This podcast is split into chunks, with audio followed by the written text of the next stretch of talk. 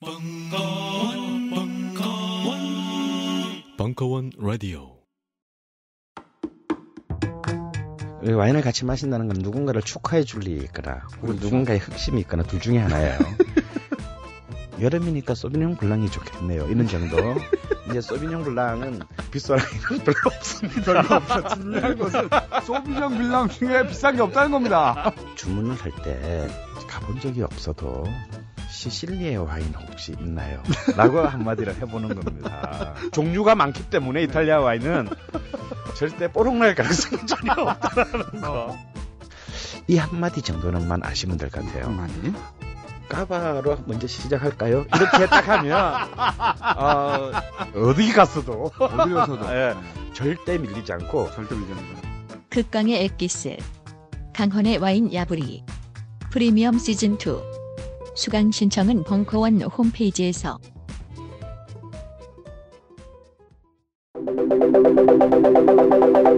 강헌의 대중문화사 시즌4 제4강. 천만 블록버스터의 시대와 빌보드 차트의 싸이 신드롬. 2017년 4월 17일 강연. 일부. 시청각 자료는 유튜브. 링크를 이용하세요.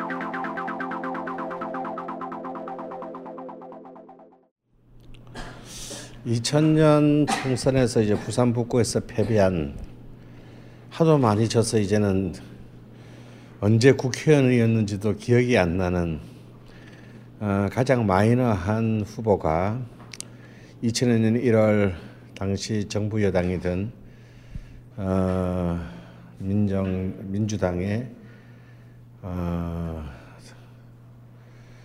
차기 대통령 후보 경선에 참여했습니다.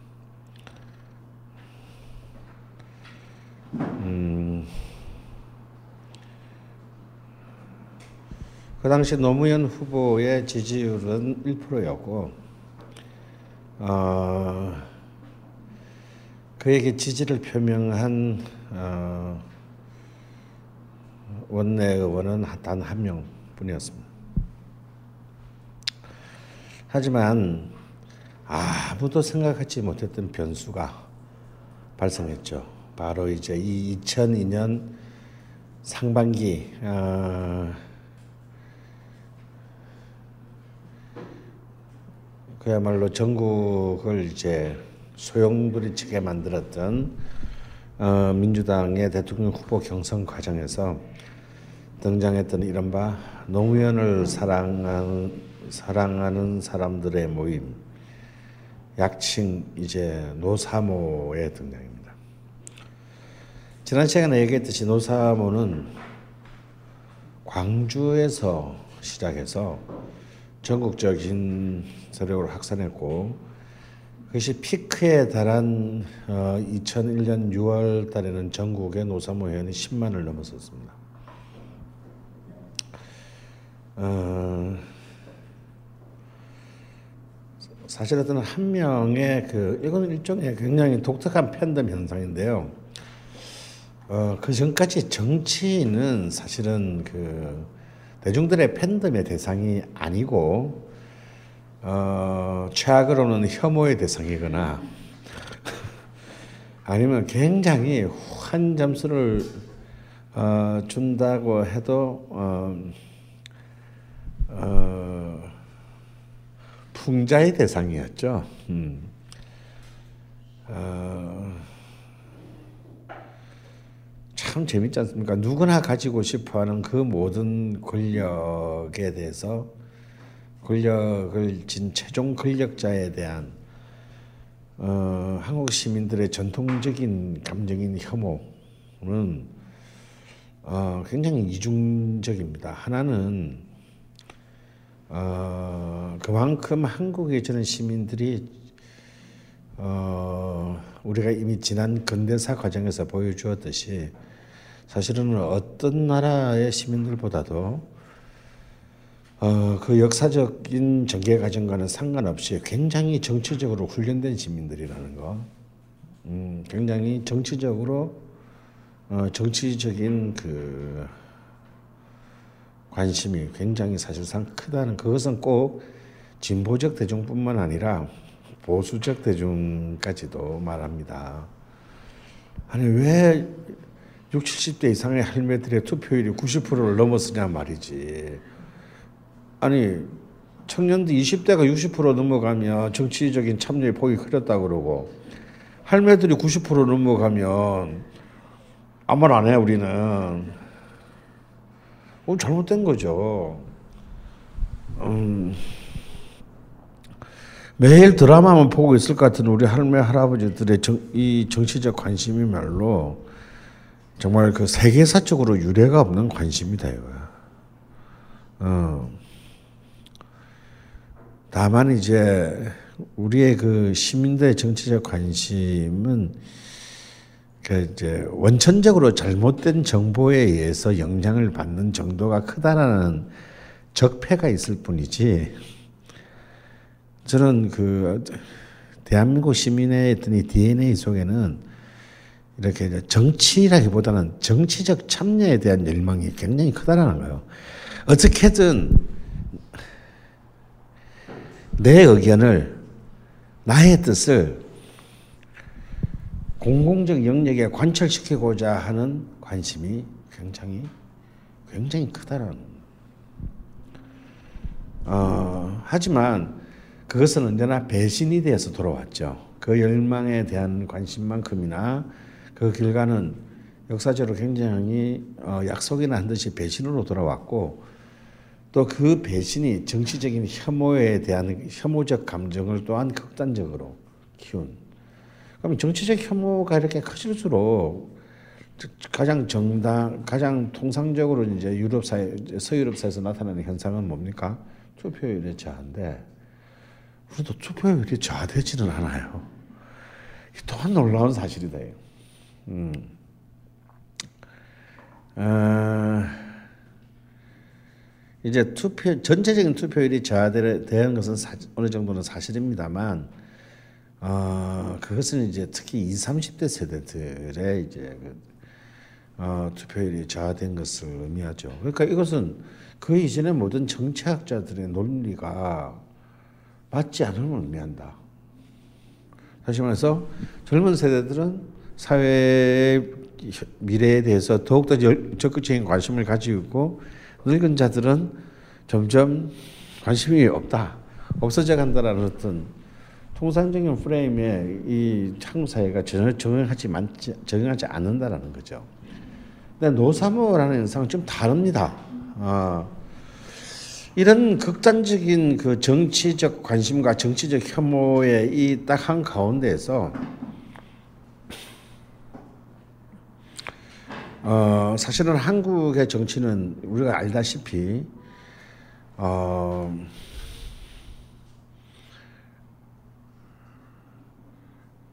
뭐라 그럴까요? 어, 일종의 개인 숭배적인 그 요소에 의해서 정치가 지배당해 왔습니다. 가령 막 이승만의 국부, 어? 박정희에 대한 묻지마 지지, 어. 하물며 전두환 노태우에 대해서조차도 구국의 결단이니 어쩌는데 뭐, 뭐, 뭐더라는 다음에 야당도 마찬가지였죠. 이른바 YS와 DJ라는 사실상 일종의 그 파워 어, 파워 엘리트. 그러니까 절대적인 그 영향력을 지닌 그 존재에 대한 이른바 보스 정치죠.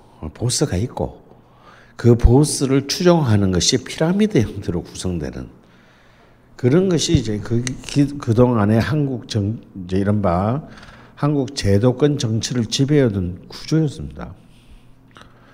그래서 보수는요, 일단 뭐가 있어야 됩니까? 예? 돈이 있어야 돼요. 돈이 없으면 자기의 지지자들을 유지할 수가 없다. 그래서 DJ가 그 마지막 순간까지도 약간의 돈에 집착했던 것은 뭐냐면, DJ는 그렇게 생각해요. 자기가 늘 돈이 없어서 박정희에게 YS에게 졌다라는 패배의식이 있었어요. 근데 참으로 참으로 역설적인 것은요. DJ가 승리하는 바로 그 97년 선거부터 한국의 선거에서 금권 정치가 사라집니다. 물론 대선에 한해서예요. 근데 한국에서의 대 한국 대선에서의 금권 정치를 사라지게 만든 최고의 공헌자는 놀랍게도 DJ가 아니고 이인재였습니다. 저는 이인재가 한국 정치에 공헌한 게 딱 하나 있다고 생각해요. 더 이상 대선에서의 돈지랄과 이른바 동원 경쟁을 없앤 장본인이 이인재입니다. 그래서 사실 DJ도 97년 선거 직전에 이번이 마지막이다 그래가지고 비자금 2천억 이상을 만들었어요. 그런데 그 비자금을 거의 쓰지 않습니다. 왜? 더 이상 이제 여의도에 100만 명 모으고 이럴 필요가 없었기 때문에. 여러분, 말이 100만 명이지. 우리 이번에 해봐서 알잖아. 100만 명 모으는 게 얼마나 힘든지. 그것도 일개 무슨 정치인의 지지자를 한 자리에 100만 명 모은다. SNS도 지금처럼 없는 시절에. 그게 뭐야. 사실은 물론 자발적으로 하는 사람도 있죠. 있지만 이래서 이른바 당시 90년대 만 해도 여의도 집회 100만 모은다 그러면요. 자발적으로 오는 사람 한 20만 명. 이제 버스에 태워서 아줌마들 막걸리 아침부터 먹여가지고 버스에 태워가지고 오는 게 한 70만 명이 돼요. 그리고 한 60만 명 오면 나 100만 명 온 걸로 이제 구리 치고 어. 그러니까 그거는 뭐 여 야 YS DJ 그 어쩔 수 없는 것이었어요. 근데 그 당시에 이제 이른바 넘버 3 후보였던 인재가 이른바 버스 투어를 시작하면서 이제 버스킹을 처음으로 시작한 사람이야. 어. 인재가 여러 가지 면에서 선거운동사의 획기적인 그 어, 패러다임을 바꾼 인물입니다. 하면서 유해창 후보나 DJ나 서로가 돈을 쓰면 티가 나게 생긴 거예요. 누가 봐도 이거는 동원했다. 누가 봐도 이건 돈을 썼다. 그렇게 되면서 어? 돈 쓰고 싶어하는 놈이 누가 있겠어? 돈을 쓰면 지는 게임인데 이번에는. 그렇게 해서 굉장히 역사상 처음으로 법정 선거 비용 이내에 어, 선거를 추진하게 됩니다. 실제로 92년 선거에서 그때는 물론 돈 자랑하러 나온 정 저기 뭐야 정주영 후보도 있었지만요. 92년 선거에서 그때 이미 그 민, 민정당의 후보였던 김정삼은 1조를 준비 준비하라라고 했대요. 1조를 쓰서라도 이겨야겠다. 물론 1조를 쓰는지 안 쓰는지 우리는 몰라요. 근데 썼을 거예요. 제가 보기엔. 그러니까 이건 제가 잘 아는 게 제가 잘 알지는 못하지만 어, 제전 장모가 어, 강북에 이제 저, 전통적인 TK TK 출신의 강북 그 뭐지 모 지역에 이른바 그 뭐냐 그, 그 동네 토박이 비스름을 붙박이였던 거야 몇십 년 동안. 그러니까 이제 반장 통장 다 했겠지.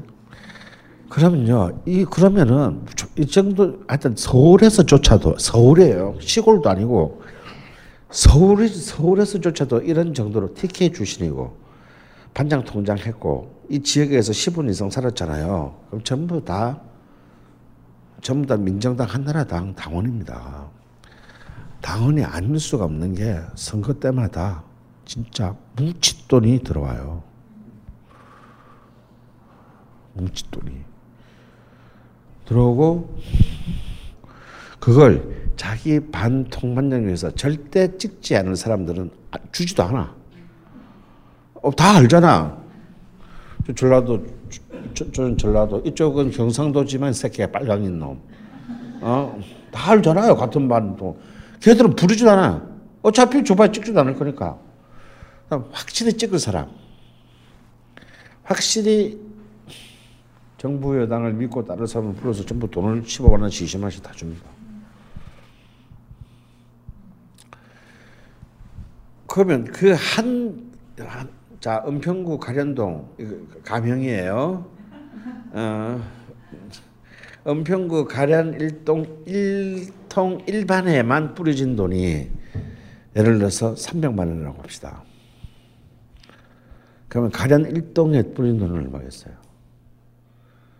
가련동에 뿌리신 돈은 은평 을구에 뿌리신 돈은 위로 올라가면 이미 은평 을구만 돼도 상상을 초월하는 비용입니다. 그런데 그 당시에 선거 지도부들은요 어떻게 생각했냐면 자 내가 중앙에서 1억을 떨어뜨리잖아요. 1억을 떨어뜨린 그맨 최종 소비자 유권자한테 가는 것이 10%만 가면 굉장히 도덕적으로 분배됐다고 생각했다는 거예요.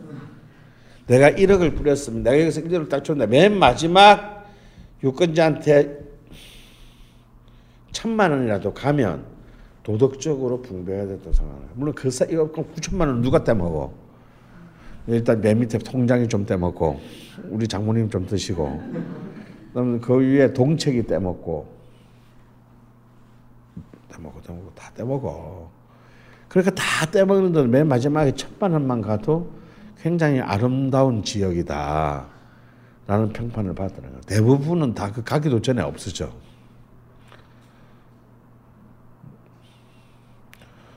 그러니까 돈만 그 돈을 주는 것은요 맨 마지막이에요 선거 전날 그 전에는 뭐 합니까? 일단 관광 한번 다녀와. 버스 타고 관광 한번 다녀와. 관광 전에는 식사 한번 가- 회식 한번 같이 해요. 자 회식 관광 마지막 자금 살포. 그러면 이거는 몇천 원으로 되는 게임이 아니지. 그게 한국 정치를 움직이는 구조예요. 어, 그래서 사실 선거 선- 우리가 한 표를 선거권에서 한 표를 보통 선거와 평등 선거에 의해서 한 표를 행사하는 것만이 민주주의 체제의 피, 필요 조건이 아닙니다. 그보다 저, 더 중요한 건 피선거권이에요. 다시 말해서 피선거권의 민주주의를 보장하는 게 뭐냐? 선거 공정제란 말이에요. 다시 말해서 각각의 뭐 똑같이 나오는 후보가 동등하게 자신을 동등한 권리 안에서 공, 동등한 조건으로 자신을 알릴 수 있는 기회를 동등하게 제공받는 것. 그게 안 되면 우리가 아무리 1인 1표제 비밀투표 지랄을 해봐야 소용없어요. 그러니까 사실상 선거라고 하는 것이 어떤 의미에서 우리는 가장 기초적인 어떤 의미의 어, 룰 아래서 움직인 것이 아니죠. 그렇기 때문에 보수 정치라는 것은 어마어마한 어마 그러니까 한국 정치 정치적 환경에서는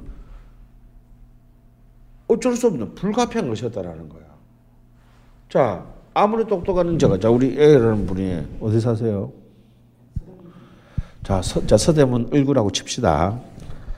그러면 야, 이 사람이 서대문 을구 을구에 와서 국회의원이 돼야 될 사람이야. 근데 이 사람은 인격은 훌륭하고 많은 사람들이 존경받는데 돈이 없어. 그러면 그때는 국회의원 선거 치르면요. 농담으로 5억이 든다고 했는데 사실은 접전지 같은 경우면 90년대까지는 한 20억 정도가 기본으로 들었어요. 20억. 그래서 국회의원 선거 세 번 나가면 나가서 떨어지는 게 제일 빨리 망하는 길이다라고 얘기한 적도 있잖아요. 어, 근데 우리 같은 일반 서민이 그냥 기초적인 비용이라고 할 수 있는 5억도 없잖아. 15억은 당연히 없고. 없잖아. 5억 있는 사람들이 어떻게 뭐 씨, 미쳤다고 그렇게 존경받게 되겠어. 돈이 없으니까 존경받는 거지. 그럼 어떻게 오늘 정치는 하고, 나 정말 이 더러운 세상을 바꾸고 싶어요. 근데 합니다. 어떻게? 보스가 자기 주면서 5억 꺼내서 준주면서 야, 자 돈은 내가 줄 테니까 너 가서 이겨와. 이기고 돌아와. 물론 그 전에 공천권을 먼저 공천을 먼저 받아야겠죠. 그럼 공천권자가 누구냐 보수단 말이야. 그러면 이 사람은 나한테 충성하지 않을 수가 없죠. 무엇보다도 자기가 국회의원 할 수 있는 공천권을 줬고 공천을 해줬고 그 다음에 더 중요한 공천만 해주면 뭐해?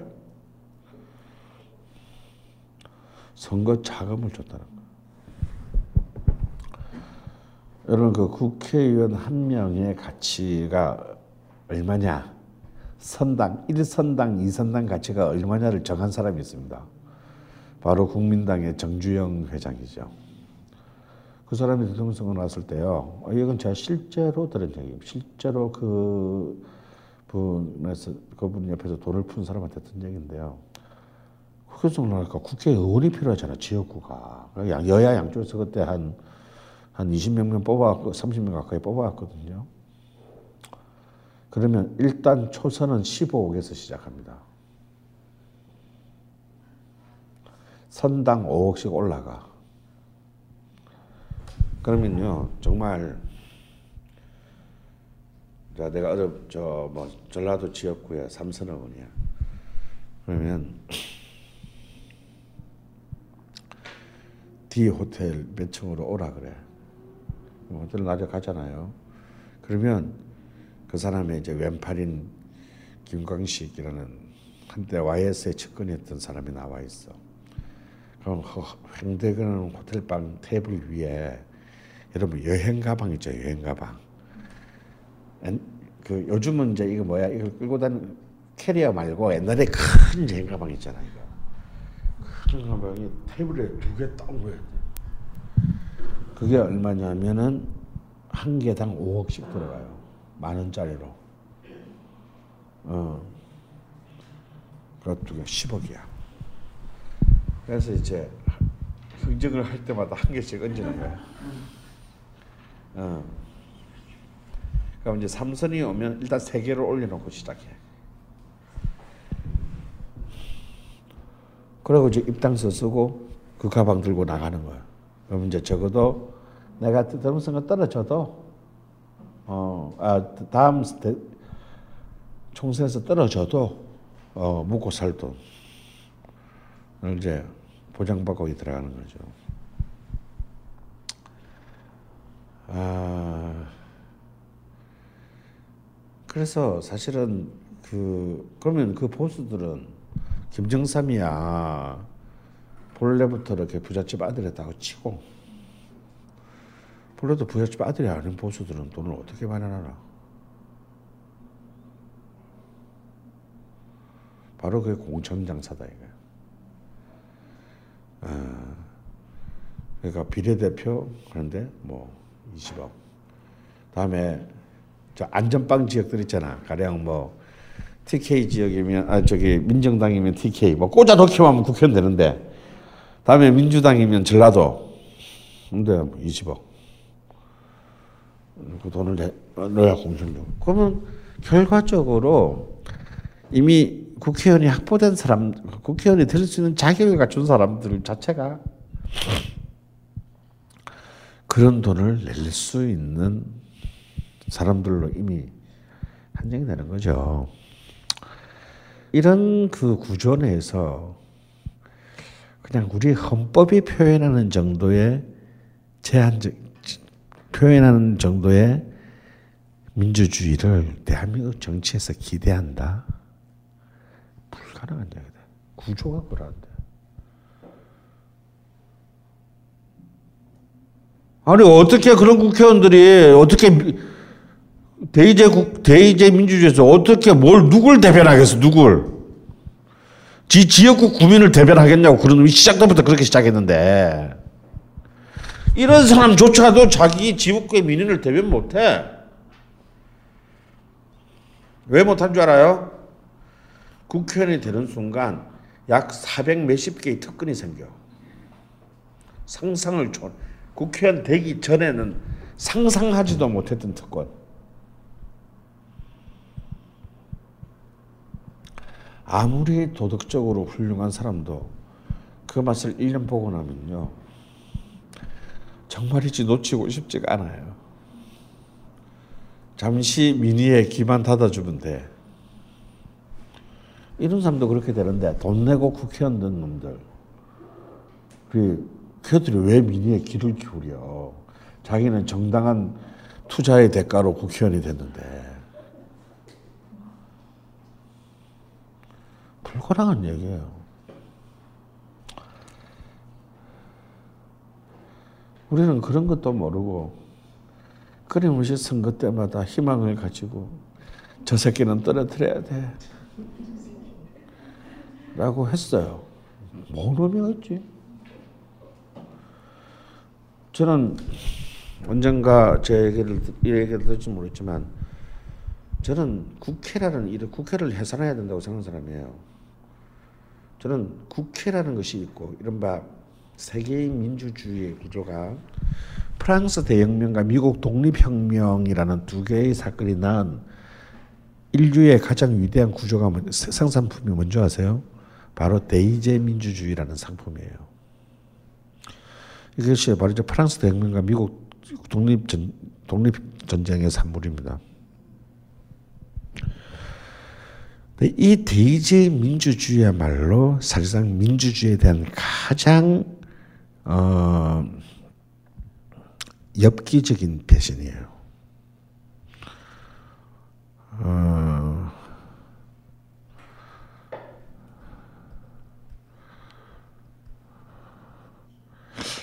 제가 그 장마생이라는 프랑스 역사학자, 그러니까 혁명의 탄생이라는 정말 명제를 쓴 역사학자 얘기를 언젠가 제가 어, 무슨 강의인지 모르지만 한, 한 시간 동안 한 적이 있는데 그분의 얘기를 요약하면 꼭 기회가 닿으면 혁명의 탄생 아, 이라는 책 600페이지 좀 됩니다만 소설책처럼 쉽게 빨리 읽을 수 있어요. 꼭 읽어보기를 권합니다. 왜냐하면요. 이 책은 로베스피에르를 위한 책이에요. 로베스피에르 이름은 들어보셨나요? 어, 쉽게 말하면 프랑스 대혁명 과정에서의 진정한 좌파, 끝까지 좌파, 극좌파. 그러니까 단두대를 만든 사람. 그리고 그 단두대에 처형된 사람. 아, 그 프랑스 대혁명의 나라인 프랑스조차도 로베스피에르를 프랑스 역사 교과서에 그렇게 돼 있어요. 공포 정치의 화신으로 몰아서 로베스피에르를 금기적 인물로 만들었습니다. 프랑스 역사책조차도. 왜? 바로 프랑스 대혁명 후에 사실상 승리를 거둔 부르주아 계급에 이에 반하는 인물이기 때문이죠. 프랑스 혁명의 진짜 더러운 배신자인 미라보 백작 같은 경우에는 파리 한가운데 있는 그 뭐야 무슨 강이야? 어, 센 센더강? 센더강의 다리에 그 백작 이름을 붙여주지 않았습니까? 미라보 다리. 그래서 파리는 모든 프랑스 역사의 역사적인 인물 예술가들의 이름으로 모든 지명을 채웠어요. 뭐 미라보 다리, 뭐 또 누구 누구가 뭐 근데 파리 시내를 아무리 통틀어도요. 로베스피에르 거리, 로베스피에르 탑, 로베스피에르 없어요.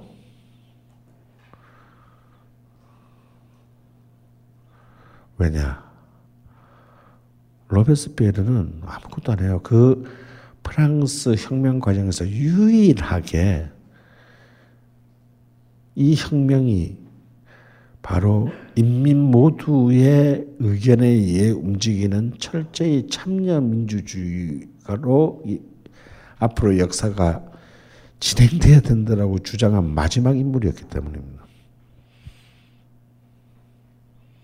이, 이 수많은 희생을 통해 승리한 혁명이 어떤 또 다른 계급에 의한 왕정에서 또 다른 독점적인 계급에 의한 양도가 되어서는 안 된다고 생각한 유일한 인물이 로베스 피에르였기 때문에. 하지만 혁명에 승리한 부르주아들은 로베스 피에르를 민중으로부터 분리시켜요. 어떻게? 길로틴을 만들고 모든 정적을 처형한 살인 살인마로 만듭니다. 그래서 마치 그가 주장한 모든 것들을 비현실적인 공포로 만들어 버렸어요. 더 나아가 그가 무엇을 주장했는지도 모르게 만들어 버렸어요. 200년에 걸쳐서.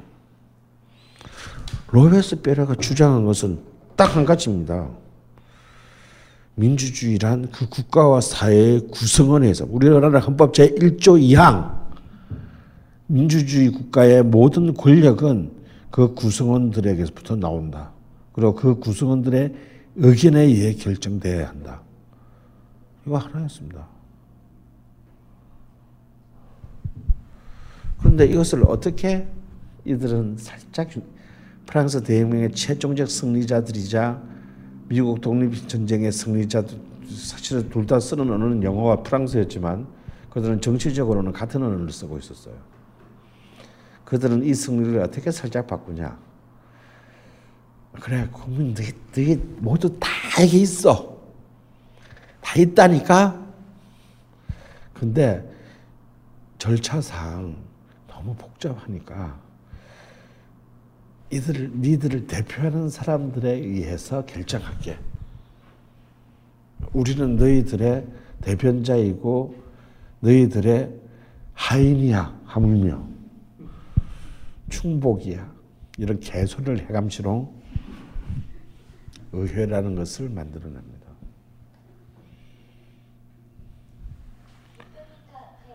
이 의회야말로 개소리 하지 말라는데요. 아, 죄송합니다. 어떻게 딱 알고.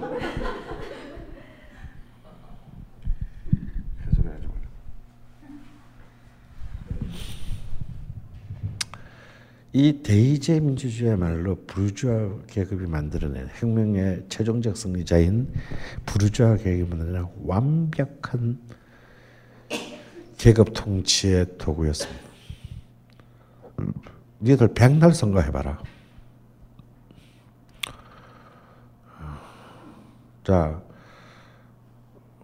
우리나라 국회의원 300명이에요.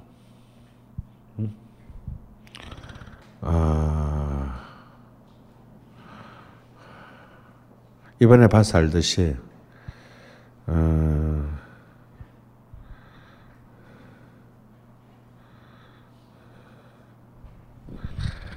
200 몇 명만 있으면 아니 151명만 있으면 헌법 말고 모든 것을 바꿀 수가 있고요. 180명만 있으면 나머지 새끼들이 뭐라 하든 단독으로 법안을 제출할 수 있고요. 200 몇 명만 있으면 시바 헌법도 다 바꿔버릴 수 있어. 이 300명이 우리의 의사에 상관없이. 그래요. 우리가 걔들을 뽑았습니다. 우리가 걔들을 뽑았지. 걔들이 우리 말대로 우리 뜻대로 해준다는 것은 같이 걔가 사인한 것은 아니에요. 그래서 나는 너무 편한 거야. 나는 오히려 300명 중에 여기서 나란 진짜 이 나라를 지배하는 사람들을 말합니다. 그 300명 중에 151명만 매수하면 돼요. 사안에 따라서 아, 이번엔 181명이 필요해. 아 그래 그럼 3명 더 사, 싸우지 뭐. 아 이번에는 200 210명이나 필요하다고 돈이 좀 들어가겠는걸. 사오면 됩니다. 왜? 그 새끼들은 본래 청년들이니까요. 얼마든지 돈과 또 다른 권력 앞에 몸을 팔 놈들이니까요.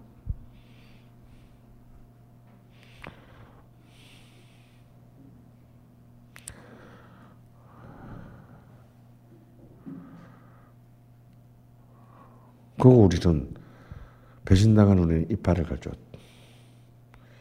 다음엔 저 세계 꼭 떨어뜨려야지. 어, 떨어뜨려요. 그래서 또 붙은 놈은 그럼 또 매수당해. 이거 한 세 번 하고 나면 아, 인간에 대한 신뢰가 사라집니다. 투표장에 안 가죠. 이게 이제 서구가 투표율이 낮은 이유다. 한번 투표해봐야 의회는 그들만의 리그고 당이 아무리 좌쪽 공산당부터 우쪽 국민전선까지 있어도 변하는 건 하나도 없어. 어떻게?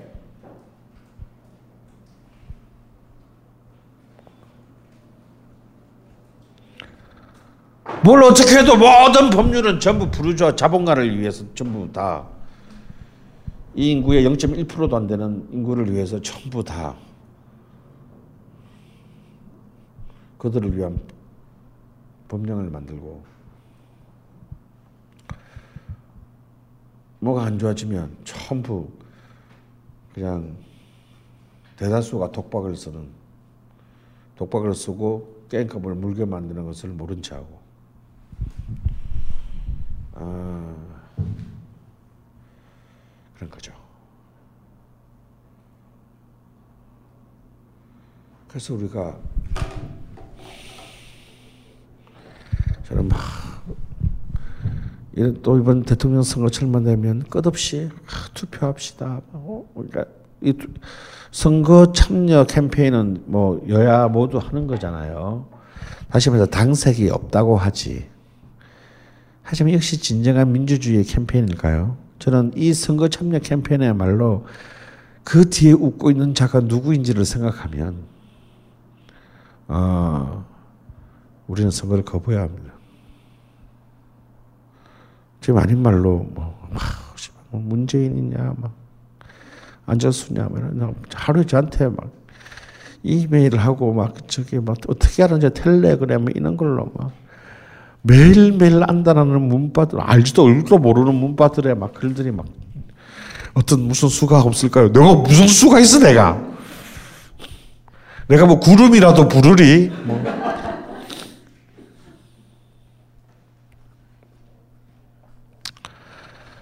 네, 그렇다고 내가 그 사람들한테. 야 그놈이나 그놈이나 씨발 뭐 이런 말 했다가는 총 맞을 것 같아가지고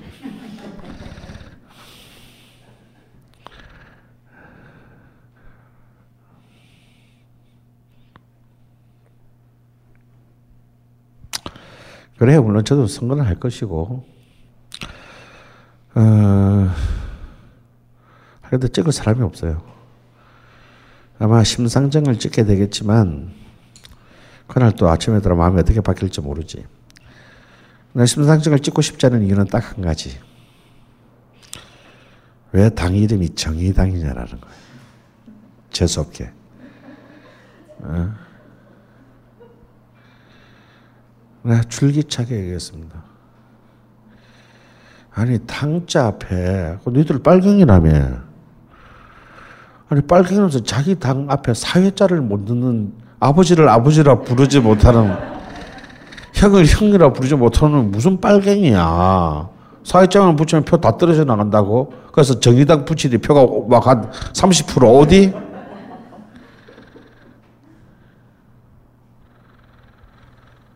내가 주의란 말까지 붙이란 말은 안 하겠어 내가. 어? 아 최소한 뭐 사민 사회민주당 사민당 뭐 이 정도는 돼야 될 거 아니야. 아 그래야 떳떳하게 투표를 하지. 이런 씨발 이름을 어디 들고 와도 어디 옛날 민주 정의당 때 지금 이런 거나 들고 와가지고 아 정말 확 짜증 나 그냥.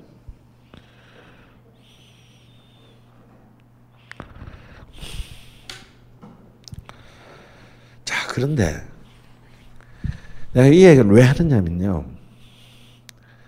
전 지금도요, 얼마든지,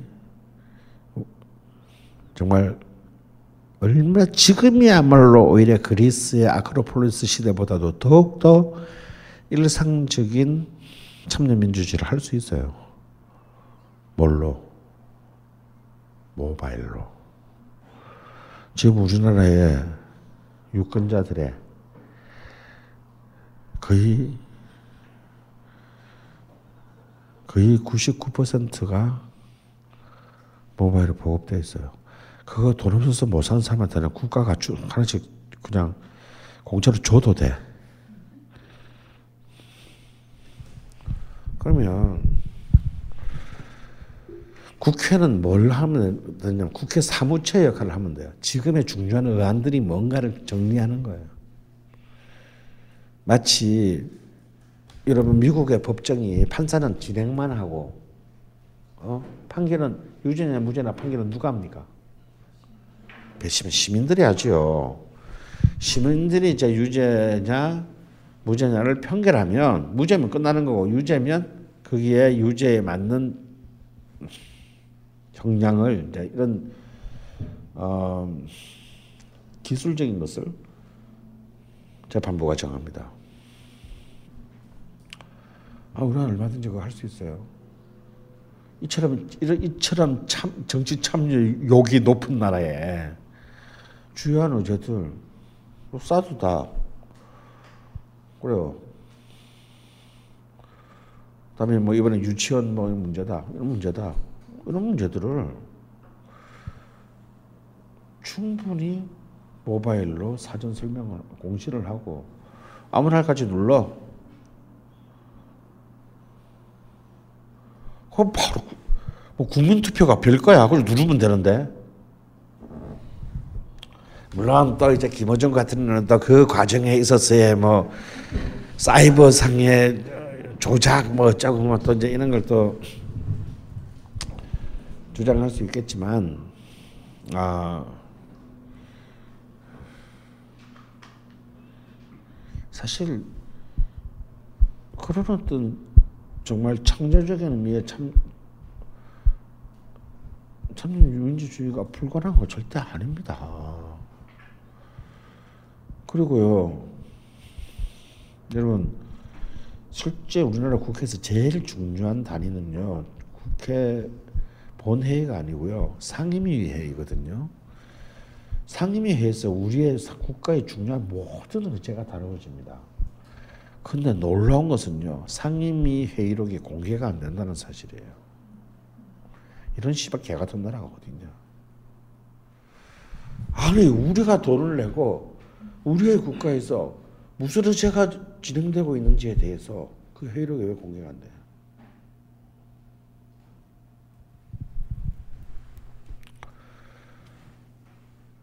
그래서 뭐 그게 뭐 대단한 국가의 비밀이 있나? 저희 알아서는 안 되는? 어차피 곧 다 알게 될 텐데. 음. 아, 자, 여기서 여러분 이번에서 알게 된 우리도 우리 돈을 만드는 국민연금공단에서 어? 삼성생명 그 부분에 대해서 그걸 갖다가 할 때 국민연 제일 큰 대주주인 국민연금공단이 찬성했다는 거 우리 그때 알았어요. 몰랐잖아. 이번에 수, 이번에 이제 이 문제가 터지면서 한참 돼야 몇 개월 돼야 우리가 알게 된 거잖아요. 응? 아니 씨, 그것도 그 돈도 또 딴 돈이면 말도 안 해. 그냥 여러분들 월급에서 뗀 돈이잖아. 국민연금공단이라는 게 여러분들 월급에서 뗀 돈이잖아요. 그 돈을 가지고 씨발 지들끼리 마음대로 하는데 우리가 그 돈을 맡기는 우리가 모르고 있다는 게 말이 됩니까 이게? 저는 그 돈을 그렇게 지들 마음대로 그냥 대통령의 혹은 보건사회부 장관의 그냥 일방적인 지시에서 어, 찬성표를 던졌다가 중요한 게 아니고요. 그 과정 자체를 그 돈의 주 사실상의 주인은 우리 모두가 아무도 몰랐다는 게 더 문제라는 생각이에요.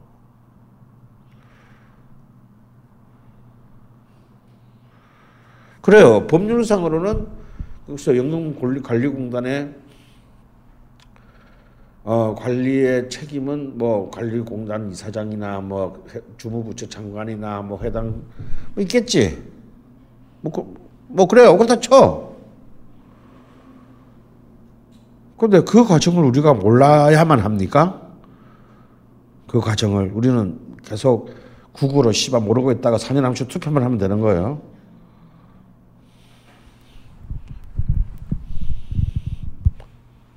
말하는 거예요.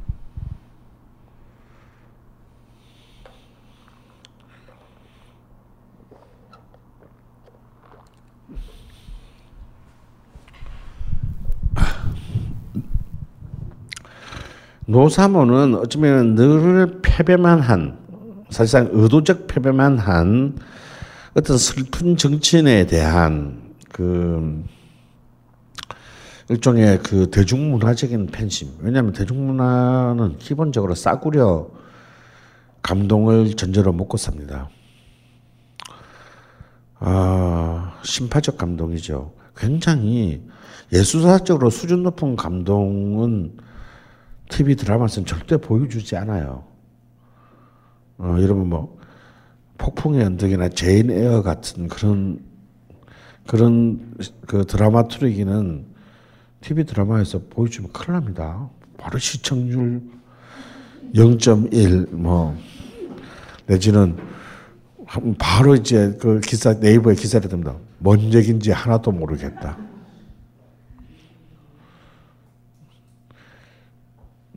작가가 시대 착오적인 듯 이런 거 바로 뜹니다. 근데 그렇다고 TV 드라마가 감동이 없으면 또 안 돼요. 감동이 있어. 근데 어떤 감동이냐?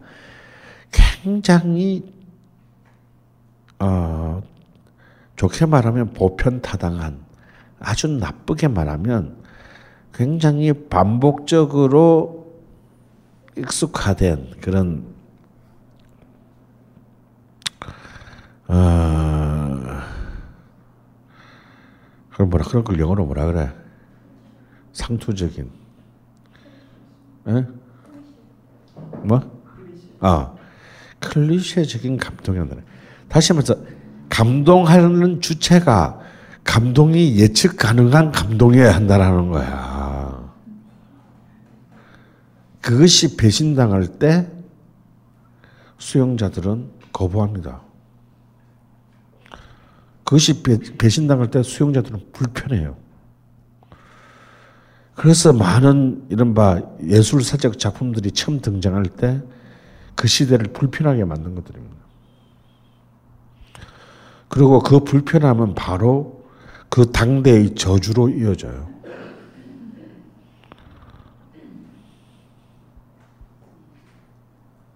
여러분, 그토록, 그토록 당대적인 평가를 받고 당대에서도 높은 존경을 받았던 베토벤의 아홉 개의 교향곡 중에 무려 1번을 제한 2번부터 9번까지가 초연 때마다 개욕 처먹은 거 알고 있습니까? 가장 작품성이 떨어지는 1번만이 초연 때 호평을 받았어요. 왜? 그 1번은 앞에 선배들이랑 비슷했기 때문에. 2번부터 9번까지는요, 초연 때마다 개 욕 처먹었습니다.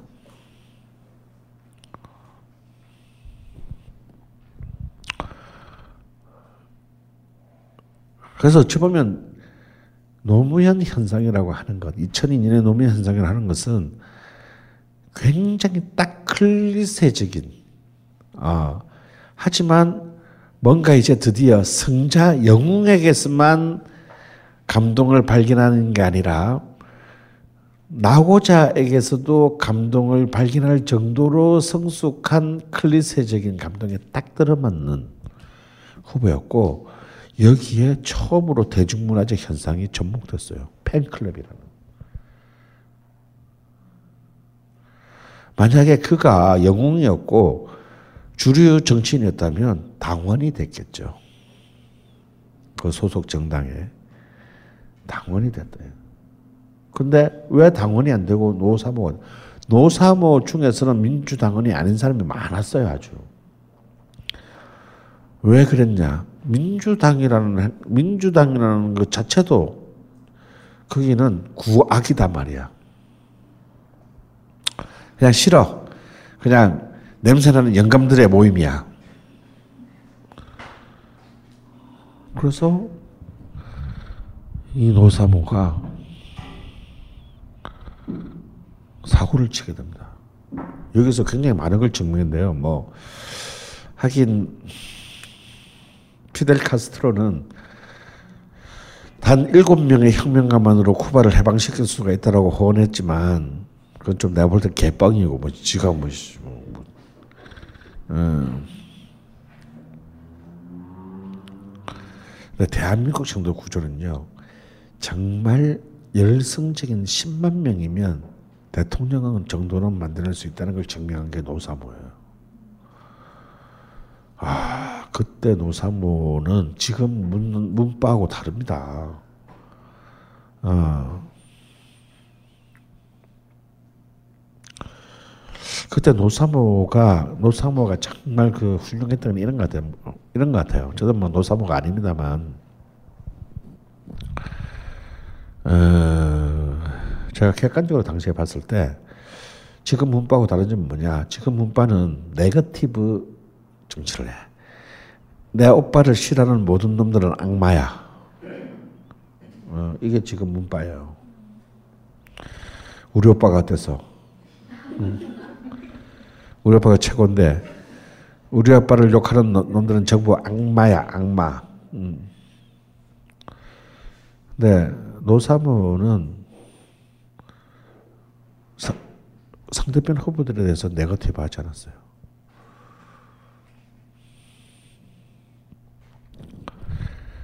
어, 그것은 이제 여러 가지 의미로 볼 수 있는데 어, 자기들이 무슨 당원이나 조직이 아니라 어떤 한 사람에 대한 자기 개인의 감동에 의한 사랑에서 출발한 자발적인 모임이라는 성격이 더 커요. 다시 말해서 나는 이 사람이 좋았어 그런 거지 다른 사람을 미워한다든가 혹은 나, 나의 부정적인 행동에서 내가 좋아하는 사람이 인격적으로 혹은 명예적으로 훼손당하는 원치 않았어요. 내가 좋아하는 것만 표현하면 돼. 그래서 실제로 내가 내가 어떤 알던 청주에 어떤 나이 많은 노사모가 있었어요. 이분은 그렇게 그렇게 이제 각각 이 노사모들의 성군동 방식이 각기 다른 거야 한 명 한 명마다. 왜냐 중앙 중앙이란 조직이 없기 때문에 무슨 지침이 내려가고 뭐 이런 게 없잖아. 그러니까 전부 다다 다 자기한테 맞는 방식으로 활동을 해. 근데 이제 청주에도 노사모는 뭐냐 매일 아침마다 자기 동네에 예찬 캠프가 있대요. 매일 아침마다 예찬 캠프 사무실에 가서 앞에서도 청소를 하는 거야. 그래서 계단도 청소하고 막 사무실도 청소 막 하고 막 앞에도 청소 싹 하고 집에 와. 꼭 집에 와. 매일 아침마다 가서 예찬 캠프를 청소하는 거예요. 사람들이 이상할 거야. 저 사람은 뭐 지금 한나라당 당원도 아닌데 아닌 것 같은데 왜 매달 와서 청소하지? 궁금하니까 물어볼 거 아니야. 그럼 딱 한마디만 해요. 노사몽대요.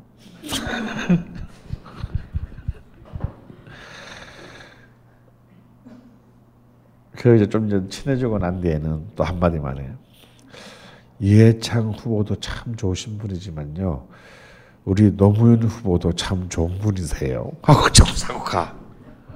이 사람이 무슨 생각으로 그런 활동을 했는지는 난더 이상 알고 싶진 않아요. 난 죽어도 그렇게 못할 거니까. 예를 이런 거예요. 그래서 사실은 이 노사모가 그 당시에 굉장히 충격을 정치적인 충격을 줬던 건 뭐냐면 그 이전까지 우리는 모든 정치적인 것 혹은 그 정치적인 어떤 제도 질서에 대해서 저항하는 또 다른 정치 체제적 간에 우리는 철저히 중앙에서부터의 지, 도 중앙에서의 어떤 의제가 밑으로 밑으로 밑으로 밑으로 밑으로 그냥 하향으로 전달돼 가지고 그것을 이제 해결하는 어떤 그런 방식이었다 보니. 그런데 여기는 일단 중앙이 존재하지 않고 다음에 그것도 하위 상들이 되냐 그것도 되는 것은 아니야. 그냥 각자 알아서 하고 그냥 돈을 내는 것 뿐이었어요. 그래서 사실은 이 그 노사모라고 하는 것은 어떤 하나의 특별한 어떤 계급적인 혹은 어, 사회 체, 정치 체제적인 어떤 지향성을 가진 조직은 절대 아니었습니다. 여기는 뭐 격렬한 사회주의 지지자도 있을 수 있고 또 이제 막 갓 박정희 신화에서 벗어나는 우파도 있을 수 있고 어, 뭐 혹은 지역 뭐 경상도 지역 어, 새끼 막 남자 덥잖아 저 새끼가 뭐 이러면서 이제 뭐 한 사람도 있을 수 있고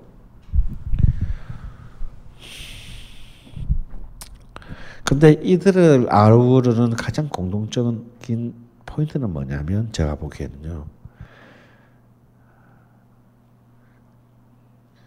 이 권력의 과정에 어떻게든 참여하고자 하는 내가 개입하고 그냥 선거 한 번 하고 끝나는 것이 아니라 그거 무슨 당에 뭐 그냥 당 그 저기 뭐야 그 치어리더로 그리 나가서 이렇게 무슨 미친년처럼 이렇게 흔드는 걸로 끝나는 게 아니고 뭔가 내 일상에서 내 삶, 내 삶을, 내 삶을 통해서 정치에 참여하고 싶다라는 사실상 아래로부터의 이제 더 이상 막을 수 없는 시민적 욕구의 폭발을 의미합니다. 결국 이것이 뭐로 이어지냐면 이른바 개혁당으로 으로 이어진다. 물론 개혁당은 물론 정확한 명칭은 개혁 국민정당이죠. 왜냐하면 91년에 박천종이 개혁당을 만든 적도 있기 때문에 어, 정확한 명칭은 개혁 국민정당인데요. 이, 물론 2002년 개혁 개혁당의 한계는 분명히 있습니다. 왜냐하면 개혁당이라는 게 정작 자기 당으로부터 쫓겨나게 된 노무현 민주당 후보인 노무현을 시민 후보로 지켜내기 위한 일종의 한 명의 사람을 위한 정당이었기 때문에 문제가 있기는 있어요. 그래서 이제 진중권이 그 당시에 줄기차게 개혁당을 까댄 거지. 어. 근데 진중권의 비판은 당연히 저는 의미가 있다고 봅니다. 그러니까 한 명을 위한 정치라는 거 기존의 보수 정치를 위한 정당하고 뭐가 다르냐 그러면. 다만 돈을 너희가 내고 보수 정당은 보수가 낸다는 거. 그게 다른 거잖아요. 근데 그것도 크지. 돈을 누가 내느냐 자본주의에서. 난 진, 진중간이 그 부분은 틀렸다고 봐. 새끼야 돈 누가 내는 거 얼마나 중요한 건데. 어. 근데 하지만 또 진중권은 한편으로 개혁당을 옹호했어요. 한편으로 개혁당한테는 까대면서도. 진중권한테는 그런 게 부러웠을는지도 모르지. 바로 자기가 그 당시 속했던 민주노동당 안에도 없는 아래로부터의 아래로부터의 구축되는 최초의 정치 정치적 집결체. 그래서 사실 진중권이 원했던 것은 한 명을 위한 정당으로 시작했을지라도 진정한 아래로부터 건설되는 하위 상달식의 진정한 민주정당이 건설되기를 사실은 기대했던 겁니다. 하지만 이 개혁당은 초대 개혁 당수 유시민에 의해서 좌절합니다.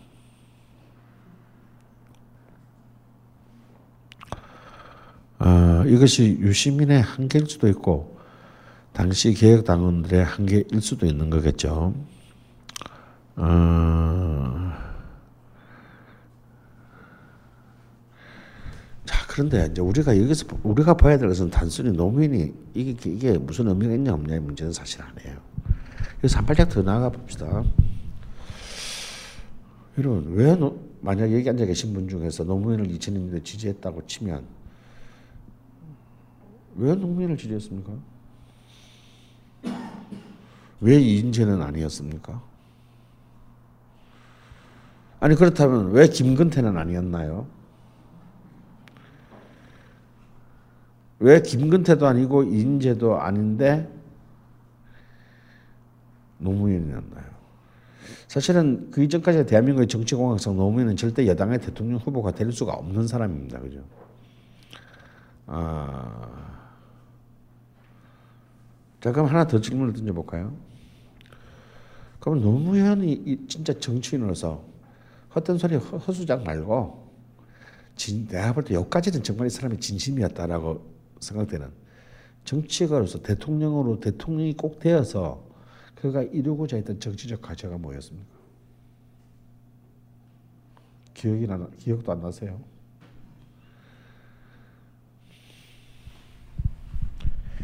저는 이 두 가지가 중요하다고 봅니다. 이 두 가지가 이 두 가지가 우리가 정확하게 정리를 하고 있어야 이번 대통령 선거고 다음 대통령 선거에 우리의 희망이 있어요. 누가 이기냐는 이제 게임에서 우리는 이제 그, 그 누가 이기냐 게임. 이게 뭡니까? 이런 퀴즈식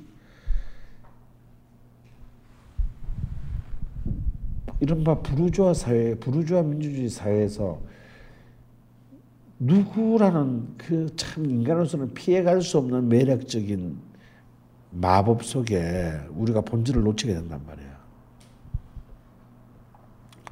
그런 건 하도 중요하잖아요, 누구는.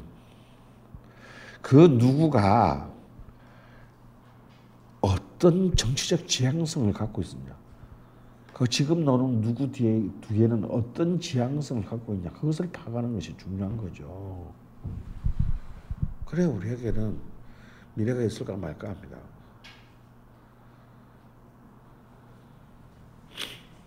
전혀 기억들이 안 나세요? 하긴 뭐 벌써 15년 전 얘긴데 뭐. 그죠? 15년이면 강산도 1.5번 변할 때다. 저는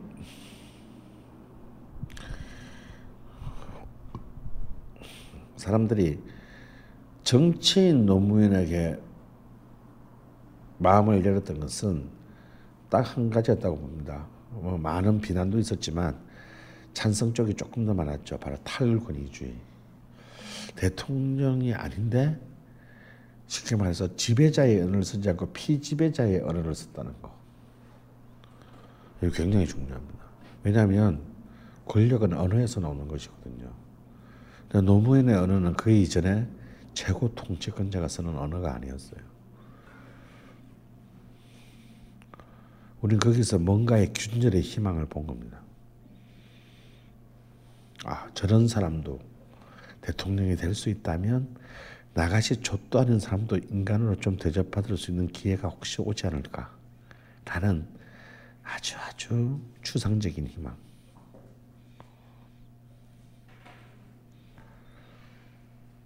두 번째, 사실은 우리는 이걸 정말 유심히 봐야 돼. 사람들은 여기서부터는 보기 싫어하죠. 머리가 아프니까. 노무현의 내세운 의제는 딱 두 가지, 뭐 여러 가지 공약, 뭐 5대 공약과 10대 정책 어쩌고 저쩌고 수많은 것을 발표했지만요. 노무현이 선거 기간과 선거 이후에 5년, 집권 5년 동안 일관되게 보여준 것은 딱 두 가지 뿐입니다. 그의 지향성. 바로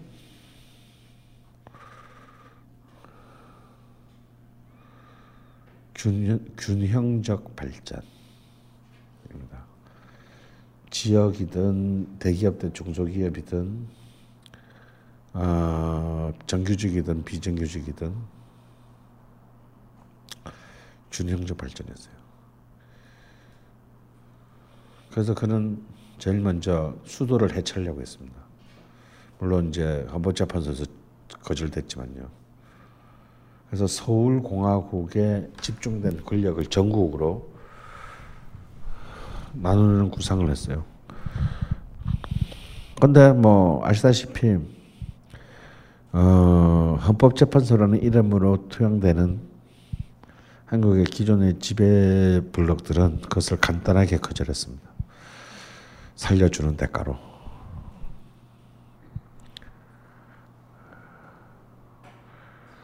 두 번째가 뭐였냐?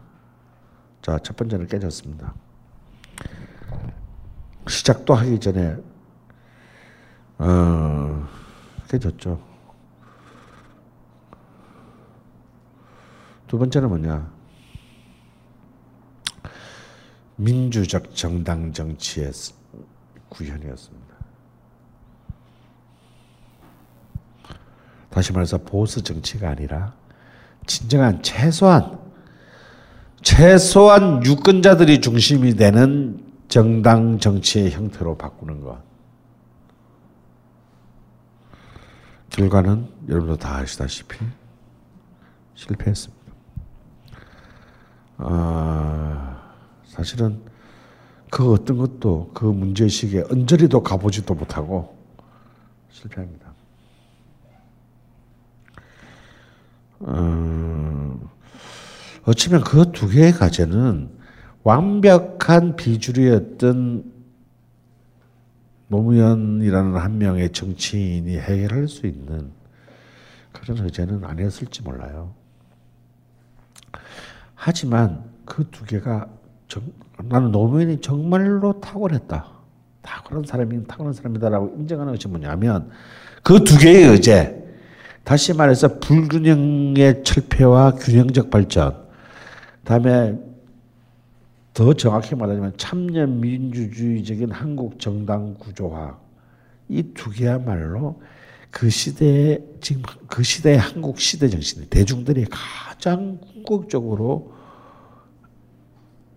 사실은 가장 열정 열광적으로 내면서 원하는 두 의제였다는 사실이에요.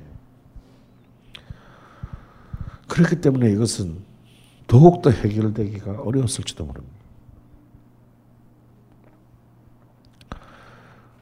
그 열망은 노무현 대통령을 만드는 데까지는 성공을 했어요. 절대 대통령이 될 수 없을 것 같았던 노무현을 기적적으로 대통령으로 만들었습니다. 여러분, 이 지금 15년이 지났으니까 노무현의 우리 비참한 비극만 비극적인 종말을 생각하지 그 시작은 사실은 기억이 안 남죠. 근데 2002년 1년을 rewind 해보면요. 정말 노무현이 대통령 선거에 끝까지 간 것도 기적이고, 그 이긴 것도 기적입니다.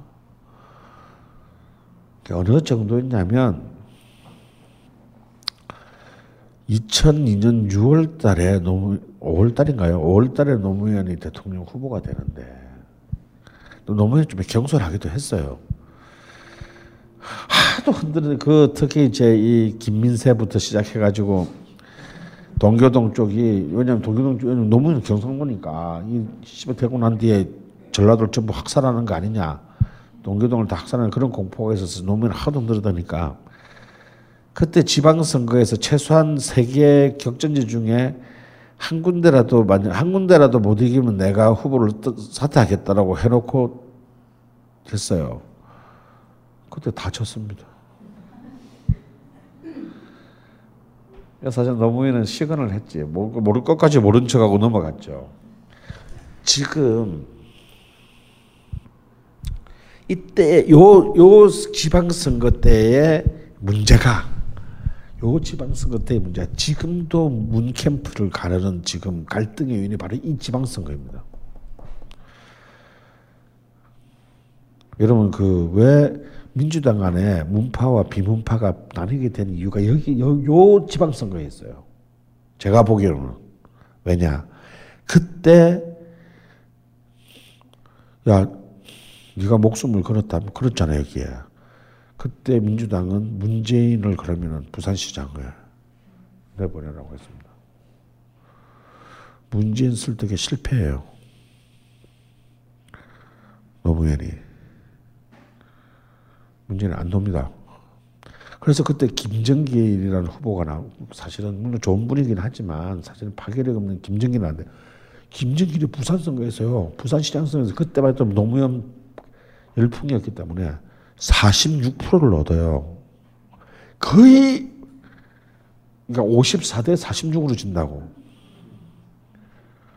그 이전까지 부산에서 얻어본 적이 없는 역설적으로 말하면 문재인이 났으면 근소한 차이나마 이길 수 있는 시장 선거였습니다. 여기서 지금 이른바 구 노 친노 중에서 비문이 발생하는 요인이 뭐냐면 씨발 그때 목숨 걸 때는 생까 놓고 어 나중에 대통령 되니까 아 무서 뭐 그럼 그때도 안 들어와야지. 그때는 청와대에 씨발 술금리 민정수석을 오래 그 넬크마 개새끼가 지는 피는 안 묻히고 그런 놈이 무슨 노무현 정신을 개선한다고 지랄이야. 이 지금 이 모든 이 내부 갈등의 요인의 출발이 거기에서부터 시작돼요. 그래서 이때부터 이제 이른바 그 문대 비문, 친문대 비문이 이제 구도가 발생하고 특히 이제 문재인을 앞장 세, 앞장 세워서 지금도 욕 처먹고 있는 이른바 삼철이 이제 그 아, 친노 진영의 주류가 되면서 정작 대통령 선거 때 전부 코피나게 고생했던 이른바 범주류들이 전부 미관말증으로 밀려나게 됩니다. 여기서 이제 이들이 이제 일을 가게 된 거죠. 그래서 사실은 아, 노무현 정권 때 사실상 탕평에 실패해요. 이 두 집단 사이의 탕평에. 그러니까 이들이 보기에는 문 세력들은 그냥 씨발 고생은 하나도 안 하고 따이는 거지. 우리가 씨발 피 흘려가면서 땅 닦아놨더니 똥개가 먼저 지나가더라. 어. 그러고 점, 점령군 행사를 하더라. 가된 거고 또 문 입장에서는 안 한다 그랬잖아. 한다고 한다고 한 사람을 어떻게 끌고 나와가지고 욕을 보이냐 씨발 어 이런 거고 그럼 씨발로 뭐 끝까지 안 한다 그래야지 그럼 그 본질로 들어가면 너무 단순해 네. 근데 이제 문제는 이런 사소한 문 내부의 이제 친노 내부의 갈등의 문제가 아니고 문제는 뭐예요 대통령이 그렇게 될 때 제가 기억하기로는요. 10월 대통령 선거 두 달 전까지 당시 집권 여당의 당 사무총장이었던 김옥두가 DJ 오인방 중에 한 명이죠. 선거 자금 인출을 안 했어요. 도장 결제를 안 해줬어요. 그래가지고 도저히 캠프가 선거운동을 할 수가 없었습니다. 돈이 한 푼도 없어가지고. 무슨 돈으로 선거운동 했어요? 그때? 예? 시민들의 돈을 뭐 희망돼지 이런 거 돈 모아가지고 애들 씨발 그 애들 그저 저 돼지 저금통 들고 나와가지고 그거 깨가지고 선거운동한 거잖아요. 내가 그걸 왜 잘 아느냐면요. 제가 그때 행사를 많이 담당했습니다. 뭘 모으려면 앰프 뭐 이렇게 뭐 스피커 이런 거 있어야 되나 무대도 있어야 돼. 그거 여러분 저라 그 쉬운 일이 아니에요. 어, 그러니까 어 강은 네가 공연 많이 했지. 그럼 네가 이거 맡아. 그럼 마치 야 음대 군대에서 야, 야 음대 출신 손 들어봐. 야 피아노 옮겨. 이거랑 똑같은 거야. 지금 내가 무시 그걸 기, 그 기자를 어떻게 알아? 그냥 그거 다 돈이에요. 제가 여러분 쉽게 말했었잖아요. 음, 가장 간단하게 말하면 아 실외는 돈이 너무 많이 들고 그래서 여의도 에서 63빌딩 그 컨벤션 홀 있잖아요. 그 넓지도 않아 사실은. 뭐 결혼식도 하는데 그런 데서 행사 한번 하려면 거기에 들어가는 음향 조명이 그때 돈으로 한 1,500 하루 2시간 행사는 한 1,500만 원 정도 됩니다. 무지막지한 돈이죠. 우리가 보기엔 아무것도 아니야. 근데 그 행사를 하기 위해서는요, 발전차가 와야 되고요. 왜냐면 거기 있는 전원으로는 못하니까. 그, 우리가 보려면 그냥 무대에 당선인 마이크가 한1 0개 있고, 뭐, 저기 동영상, 뭐, 저기 뭐, 플레이어 하나 있고, 뭐, 그것뿐인데요.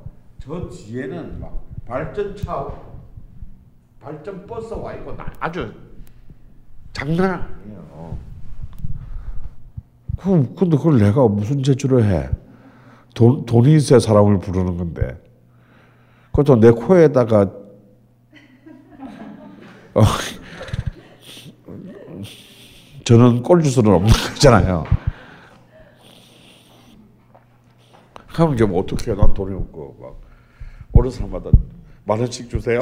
이래가지고, 어. 이렇게 일단 외상 꺾고, 이제 하는 거지 뭐. 뭐 그런 식으로 뭐 그게 뭐 동, 이 무슨 동네 무슨 어그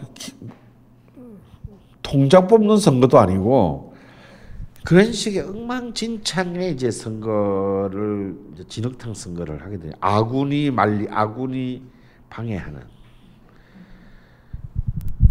그러니까 나는 그래도 되자마자 대북 송로 특검으로 이제 일단 DJ 걔들을 다 보내잖아요. 나는 좀 거기에 대한 악감정이 있다고 봅니다, 솔직히. 음, 얼마든지 실드 치려면 칠 수 있는데 새끼들 니들 한 짓을 생각을 해야지. 어? 아군 등 지그들이 뽑아놓고 등대에 칼을 꽂아. 심함 죽어봐 이 개새끼들아 그냥. 음.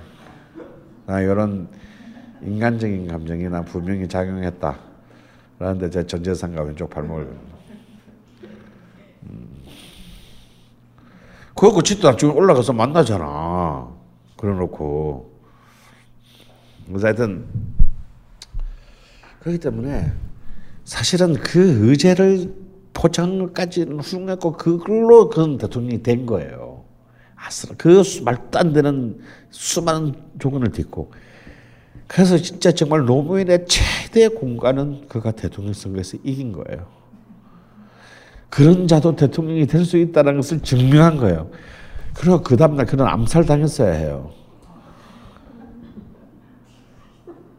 어, 그랬으면 그 진짜 영원한 대통령 나면서 신화로 남았을 텐데 문제는 그 어떤 것도 해낼, 그 다음 날부터 해낼 수가 없었다라는 게 문제인 것이다.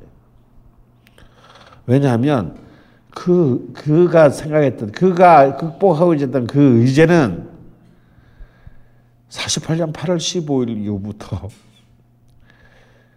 정말 미션 임퍼서블한 아주 악독한 놈들에 의해서 정말 악랄하게 다져질 대로 다져진 절대 열릴 수 없는 판도라의 상자였기 때문이에요. 음,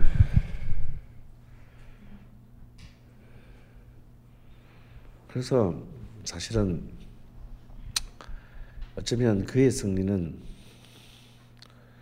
그런 모든 그 차- 진정한 참여 민주주의를 꿈꾸는 모든 시민의 승리일 수는 있지만 그의 패배는 또한 그런 참여 민주주의를 꿈꾸는 모든 시민의 패배이기도 했다.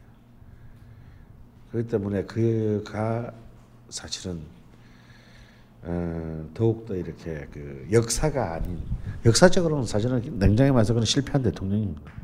냉정하게 보면. 근데 뭐 인간의 사- 역사라는 것도 과학이 아니잖아. 어? 아니 뭐 에이스 침대도 과학이 아니라는데 어, 아, 침대는 과학이라 어, 침대는 과학이라 침대는 과학일지는 몰라도 역시 역사는 과학이 아닙니다.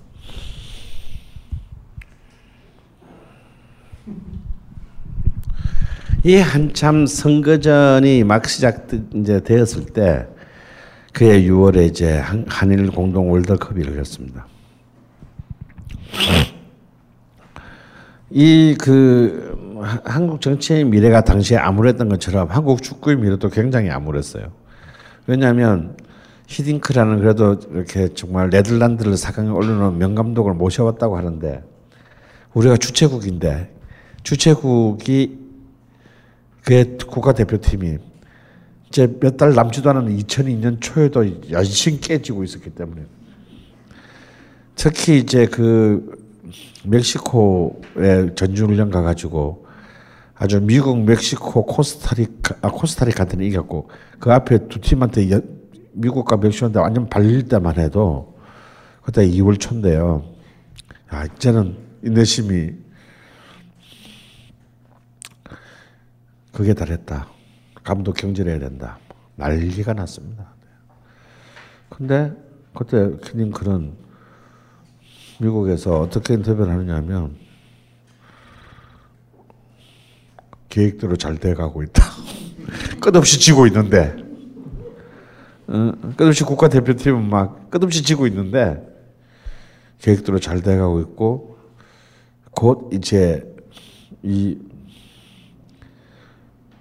지금까지 실시하고 있는 체력 훈련의 효과가 곧 나타나기 시작할 것이다. 이렇게 봅니다.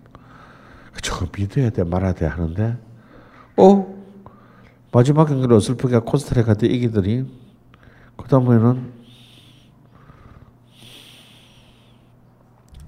평가전마다 막 이기기 시작합니다. 아마 스코틀랜드한테도 4대1로 이기고 영국하고는 잉글랜드하고는 1대1로 비기고 전대 우승팀인 프랑스하고는 2대3으로 지긴 했지만 거의 대등한 경기를 벌리고 그렇게 했는데 문제는 드디어 히든크는 이러면 아시다시피 한국이 월드컵에 이때 이때까지 이게 2002년이잖아요. 총 여섯 번이 시점에 있어서 총 여섯 번 그리고 다섯 번 연속 출전했지만 본선에서 단 한 번도 승리를 거둬본 적이 없어요. 예선 통과는 고사하고 한 번도 이겨본 적조차가 없는 정말 어, 월드컵을 평균 점수를 깎아먹는 월드컵의 근위를 떨어뜨리는 몇 개의 주범국 주범 국가 중에 하나였습니다. 차라리 나오지나 말지. 또 아시아에서는 또 꾸역꾸역 이겨요 또.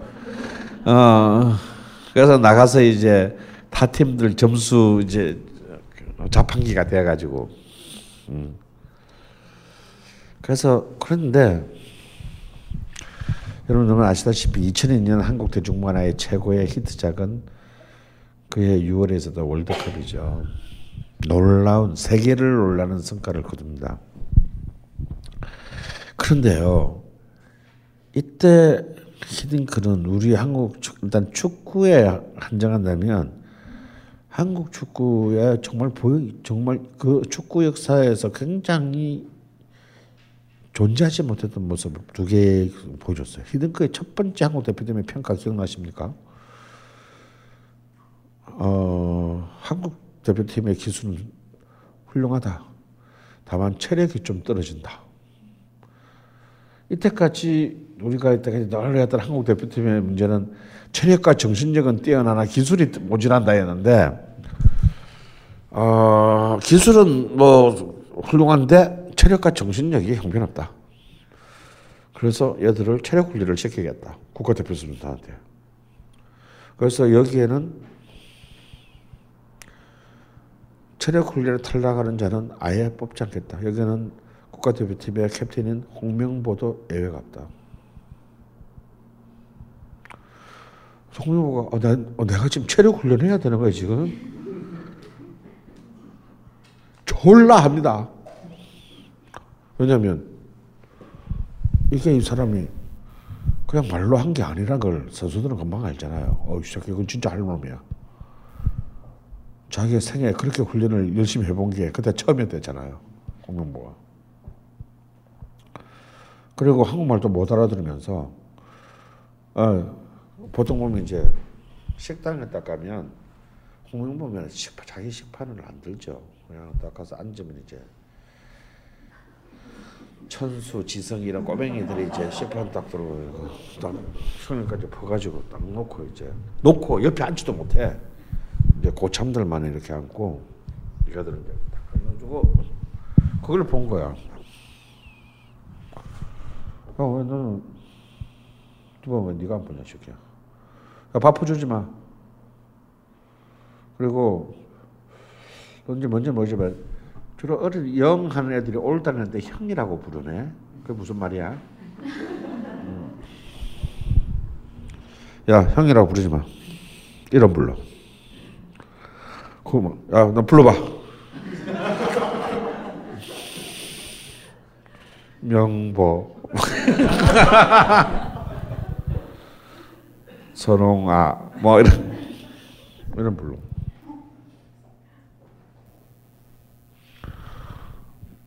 여기서도 진짜 싸늘해지기 시작했습니다. 어,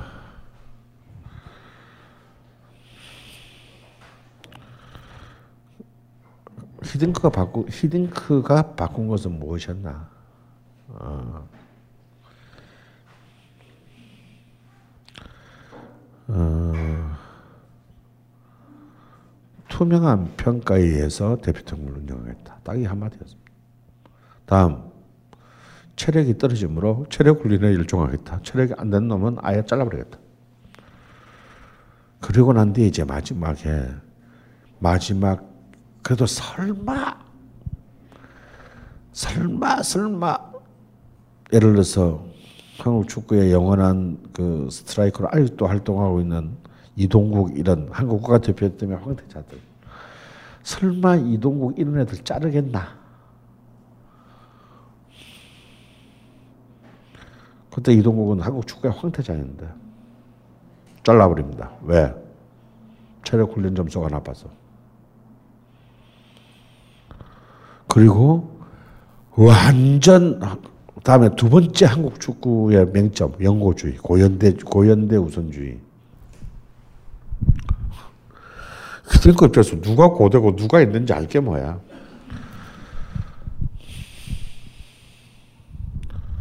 그리고 보통 이제 외국 감독이 오면 기술위원들이라는 자들이 미리 이제 데이터들을 사전에 다 걸러서 줍니다. 어. 휘딩크는 기술위원들의 리포트를 무시했습니다. 내 눈으로 보고 뽑겠다. 그렇게 해서 뽑은 사람이 누구냐? 교토 퍼플 상가의 저 수원 공고 출신으로 대학교 스카우트도 만나가지고 교토 미국 일본 이부 리그에서 뛰고 있던 교토 퍼플 상가에서 뛰고 있던 박지성. 다음에 진짜 막 또 어디서 어딘지 모르는 아무도 그 족보를 알 리 없는 진짜 저는 저는 박지성보다 얘가 나는 더 성공할 줄 알았는데 이놈의 여자 때문에 망가진 송 뭐지? 어, 송 송종국. 저는 사 나는 송종국이 진짜 한국이 난 세계 최고의 스타일 줄 알았어요. 근데 걔는 여자 때문에 물입니다. 그래서 그 다 네덜란드 데리고 갈 때 보통 박지성하고 박지성하고 송종국이 이른바 전형적인 히딩크 kid인데 히딩크가 송종국은 안 데리고 가요. 나이 많은 이영국을 이영표를 데리고 갑니다. 송종국은 이제 그 페, 페이에노르트 그러니까 이제 그 히딩크의 라이벌 팀으로 스카우트되지만 거기서 끝나요 생명이. 나중에 히딩크가 얘기를 해요. 아무리 훌륭한 자질을 가진 선수도 아, 여자를 밝히면 끝이다. 누구라고 지적은 안 하겠지만 한국 2002년 대표팀에도 그런 사람이 한 명 있어서 내가 뽑지 않았다.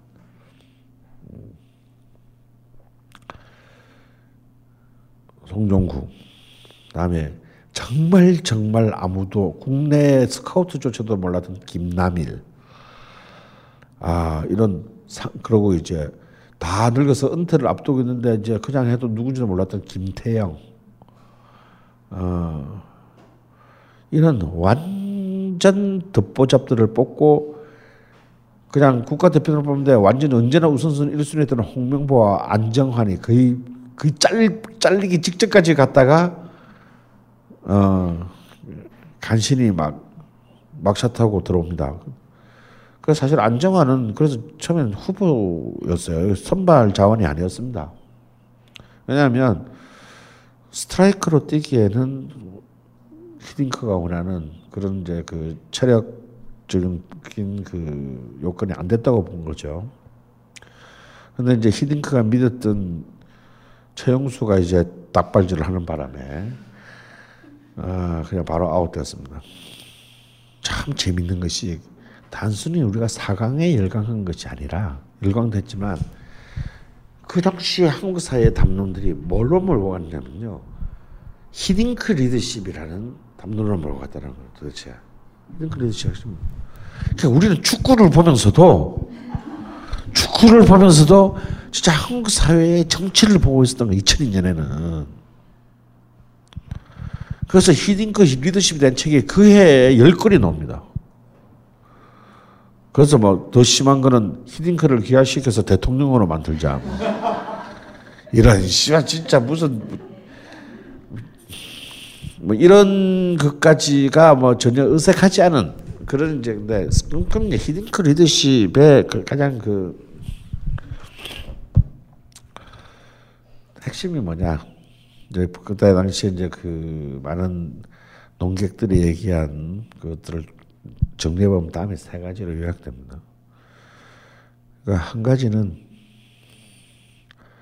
가장 기본적인 것에 충실하라. 음. 그럼 히딩크에게 축구의 기본적인 것은 무엇이었냐? 어, 축구는 기본적으로 체력이고 두 번째는 상대방을 육체적으로 제압하려는 의지다. 한국 선수에게는 이것이 있다. 그래서 김남일이 처음 대표팀이 돼가지고 수비형 미드필더를 맡겨들에 이제 그때 이른바 그 히든크에게 5대 0이라는 별명을 안겨줄 때 언제나 그 현장에는 김남일이 있었어요. 그러니까 이제 말 기자들한테 밥이지 뭐 완전 어디서 지금 족보도 없는 뽑아가지고 5대 0씩이나 계속 치고 있으니까 또 김남일이 계속 실수를 합니다. 근데 나중에 기자들이 물어요. 도대체 저런 왜 뽑았냐? 김남일을. 그때 히든크가 정말 얼굴 표정도 안 바꾸고 뭐라고 딱 바로 대답을 하냐면 한국 선수들은 너무 유약하다. 양심의 가책 없이 상대편의 스트라이커의 백테크를 그 부상을 입힐 수 있는 선수가 나는 필요하다. 그가 바로 김남일이다. 이 말이 중요해. 양심의 가책 없이 상대편의 스트라이크를 백테클로 부상을 시킬 수 있는 선수가 나는 필요하다. 실제로 개막 전 마지막 평가전에서 세계 최고의 선수인 지단을 부러뜨려 가지고 프랑스가 예선 탈락 전대회 우승팀인 프랑스를 예선 탈락하게 만든 장본인이 김남일입니다. 제가 그 수원 그 평가전에 제가 그 기자석에 앉아서 봤거든요. 김훈 선생이랑 나란히 앉아서 김훈 선생은 이제 한결에 이제 이거 써야 돼. 야, 내가, 내가 축구에서 하도 문데 야 강건아, 나 이거 써야 되는 거니? 막뭐 이러면서 이제 보다가 저 기자라는 줄 알았어요. 정말 김남일이 지단을 망가뜨렸습니다. 그것도 평가전에서. 그러한 뒤에 그 김남일의 멘트가 유명하잖아요. 막 외신 기자들이 놀래가지고 전부 막 끝나는데 전부 김남일한테 달려갔거든. 무슨 생각으로 그런 짓을 했냐, 막. 그래서 김, 그때 김남일이 옵니다. 내 연봉에서 까라 그래.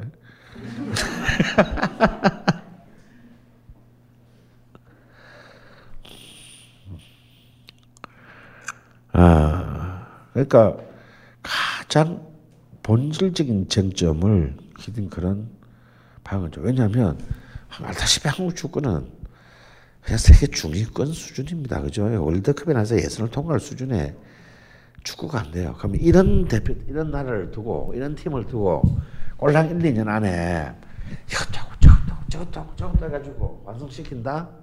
불가능한 얘기예요. 가장 핵심적인, 가장 베이직한 거.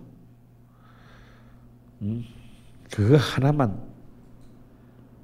해결시키면 많은 것들이 해결된다고. 두 번째, 그러면은 그 뒤는 뭐냐? 이른바 팀 스피릿이다. 어차피 어차피 태클링 사고는 이길 수 없, 1대1, 1대1의 능력 사고는 이길 수 없는 것이면 유일하게 승부를 범하는 것은 개최국의 이점을 아는 팀 스피릿이다. 그래서 이 안에 서열주의를 없애버리고 팀 안에. 그래서 그 국가의 한국이라는 국가의 고유한 우리나라의 이 영공 서열주의를 없애버리고 더 나아가서는 이제는 어쩔 수 없, 당연한 것이지만 영고주의까지를 무시한 거죠. 어, 사실 국가대표가 되기 위해서는요. 정말 그 밑에 5천 명의 선수가 밟고 지나가야 된다는 얘기가 있을 정도로 어, 정말 되기 그냥 능력으로는 되기 힘든 것이 모든 종목의 국가 대표예요. 운도 따라야 되고 기회가 왔을 때 그 운을 또 기회를 낚아쳐야 되고 그리고 사실 특히 축구같이 국기인 종목들은요 여러분들이 상상할 수 없는 연예인들의 매니지먼트를 넘어서는 수준의 수많은 그 어, 뇌물과 어, 물밑거래가 활발합니다. 특히 국가대표팀 감독보다는 감독 부인, 부인을 통한 로비 이게 굉장히 세요. 그래서 차범근이 국가대표일 때 차범근은 참 냉정했을지는 모르나 사실상 국가대표팀 감독은 오입니다 이런 얘기가 있었어요. 적어도 선발권은 오미가 가지고 있다. 뭐 이런 정도 얘기했을 정도로 그 감독인데 그런데 우리 히든크 감독님 부인은 일단 어떻게 로비를 하려 그래도 잘 없으시고 또 그냥 애인이셔. 부인도 아니고. 영어가 또 잘 안 돼가지고 이렇게. 안 됐죠. 그래서 일단 이런 것들을 이렇게 영공, 서열, 어, 연구주의를 없음으로 해서 하나의 어떤 팀 스피릿을 가장 창출해냈다. 그런데 정말 그때 히든크 리더십이 굉장히 빛난 거는 이거는 이제 니칸 스포츠, 그러니까 일본의 이제 제일 큰 일간 스포츠 신문이 분석한 건데요. 어, 히딩크가 어, 골키퍼를 빼고 본래 골키퍼는 세 명을 보통 뽑지만 언제나 그 첫 경기에서 부상당하지 않은 한 언제나 1번이 모든 경기를 하게 되어 있는 게 골키퍼입니다. 어, 골키퍼는 이제 연속 감, 경기장의 그 감각적 연속성이 중요한 포지션이기 때문에 첫 경기에서 뭐 바보 같은 실수로 여섯 골 먹지 않는 한은 언제나 에이스가 마지막 경기까지 하게 돼 있어요. 그래서 골키퍼를 제외한 필드 플레이어 20명 중에서 히딩크의 20명 중에서 경기장을 한 번도 끝까지 밟지 못한 선수는 딱 한 명이었어요. 어. 그 얘기는 뭐냐면 19명을 전부 다 돌렸었다라는 거예요. 어, 19명을. 그러니까 이건 이 얘기는 뭐냐면 어, 이른바 후보진들조차도 자신이 보통 이제 어느 정도 이제 주, 전이 정해지고 나면 나머지는 성취 동기가 아 나도 국가대표인데 씨발 나 여기 와가지고 비주전 후보라고 그다음에 사실은 그 동기가 확 떨어져요. 어 근데 그런 어떤 그 주전과 비주전의 어떤 그 정신적인 차별 혹은 그 격차를 없애는데 히든크는 굉장히 주력했습니다. 굉장히 이 생긴 건 고민데 완전 여우였어요. 그래서 그런 어떤 그 선수들의 활용도를 굉장히 극대로 끌어올렸다는 것이 각자의 자원들을 가장 100% 이상씩을 다 돌렸었다는 얘기죠. 음, 하지만 이제 그 히딩크 리더십이라고 불릴 만한 것 중에서 사실은 그 가장 최종적으로 가장 그 뛰어난 점은 이런 약팀을 이끌고 그런 이제 한국보다 전부 다 강팀들을 상대로 하는 데 있어서 상대편 상대편의 전략 전술을 굉장히 과학적으로 분석하는데 이른바 경기 분석, 전략 분석에 사실은 엄청난 것들을 사전 정보들을 모으고 투입했다라는 거예요. 실제로 어, 그 히딩크의 그 전략 담당 분석가는 이란인을 썼습니다. 그러니까 physical 트레이너는 자기랑 똑같은 네덜란드인을 썼지만 전략 분석은 이란인을 썼어요. 그래서 이제 어, 굉장히 제3의 관점에서 은밀하게 어, 그런 전략을 분석하고 거기에 대해서 대응한 것이 진짜 여우같이 대응했다라고 봅니다. 그래서 단순히 팀뿐만 아니라 그 상대편 팀의 개인 개인의 성향까지를 전부 다 파악을 해서 어, 그들이 스스로 이렇게 그 모순을 일으키거나 무너지도록 만드는 어떤 그런 그 심리전에 굉장히 능했다고 합니다. 그러니까 실제로 이제 김태형이 나중에 그, 어, 회고한 바에 따르면 16강전에 이탈리아전 하는데 이탈리아의 에이스인 또티가 굉장히 이제 다혈질적인 선수거든요. 그래서 계속 뒤를 따르면서 걔를 걷어차라고 합니다. 심판이 안 볼 때마다 아, 퇴장 당하지 않을 정도로 어. 근데 제가 그걸 경기장에서 봤잖아요. 실제로 그래 내가 봐도 좀 저질이었어 우리가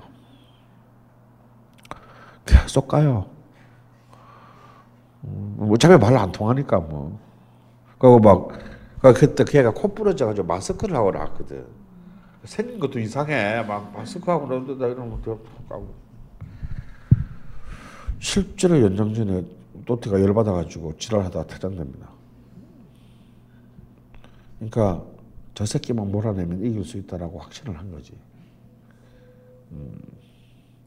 그러니까 그런 것들이 이제 사실은 아무리 그냥 그 흔히 말하는 그 용장들의 리더십을 짜고 하지만 사실 그 뒤에는 굉장히 과학적이고 분석적인 그런 그 리서치를 가지고 있어야 된다는 거예요. 그런 점들이 사실 그 이전에 한국 축구가 갖고 있지 못했던 어떤 그런 요소다라고 할 수 있습니다. 하지만 사실은 이제 이때의 가장 그 우리 대중문화사적인 화두는 역시 이제 히딩크와 국가 대표팀이라기보다는 어, 두 개의 조직인데 우리 하나는 잘 알고 있어요. 하나는 붉은 악마죠. 근데 사실은 우리가 여기서 또 기억해야 될 조직이 하나가 있어요. 코리안 스포츠즈라는 조직이 있습니다. 이건 뭘까요? 붉은 악마는 다 아는데 코리안 스포츠즈라고 여러분 들어보신 적 있나요? 없죠. 우리나라가 16개국씩 반씩 나눠서 예선전을 했잖아요. 어? 32개 국. 일본은 일본에서 16개, 우리나라에서 6개. 그러니까 우리나라 빼면 15개가 외국이잖아요. 이거는 정부와 지자체를 조직하는데 월드컵 역사상 처음으로 홈팀의 시민들이 들을 그 국가의 스포츠주로 만들어 준 거예요. 왜냐하면 사실은 그래서 축구 선진국이야. 그게 팀들이 막 그 잘 사는 나라 애들이야. 비행기 타고 오지만 이 극동 아시아까지 예를 들어서 뭐 저기 뭐야 세네갈 이런 애들이 여기 구경 어떻게 오겠어요? 프랑스 애들은 엄청 왔어요. 전대 우승팀이기도 하고 잘 사니까. 근데 알다시피 우리 월드컵 개막전이 뭡니까? 세네갈하고 프랑스였잖아요. 전대 우승팀인 세네갈하고 프랑스인데 우리 저 상암에서 했는데 누가 이겼습니까? 세네갈이 1대 0으로 이겨요. 이게 이제 세계 축구 그 월드컵 역사상 뭐 일곱 개의 이변 중에 하나로 꼽히는 경기인데 선을 이루는데 그때 여러분 여러분 그 경기 또 보지도 않았을 거예요. 한국 경기 아니면 안 보니까. 저는 경기장에서 봤거든요. 저는 경기장에서 봤는데 그 경기가 끝나고 나는데 외신들의 관심이 무엇이냐면 일본은 세네갈이 프랑스를 전 식민지였던 프랑스의 식민지였던 세네갈이 전 대회 우승팀인 자기의 지배자였던 프랑스를 무너뜨렸다가 1번이고요. 2번이 뭐냐면 코리안 스포츠제에 관한 거예요. 왜냐하면 그 경기장에 있어 본 사람은 알아요. 세네갈이 이겼을 때 어디선가 세네갈인이 아닌 분명 아닌 동양인들이 굉장히 세네갈스럽게 조직적으로 응원을 했어요. 한국인들이 그 기자들 저 뭐야?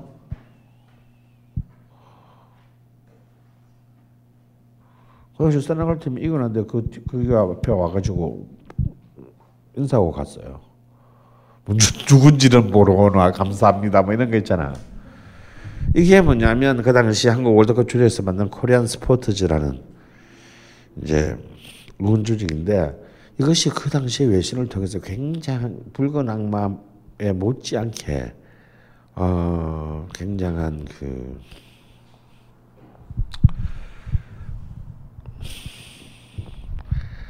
어, 뭐랄까요, 그,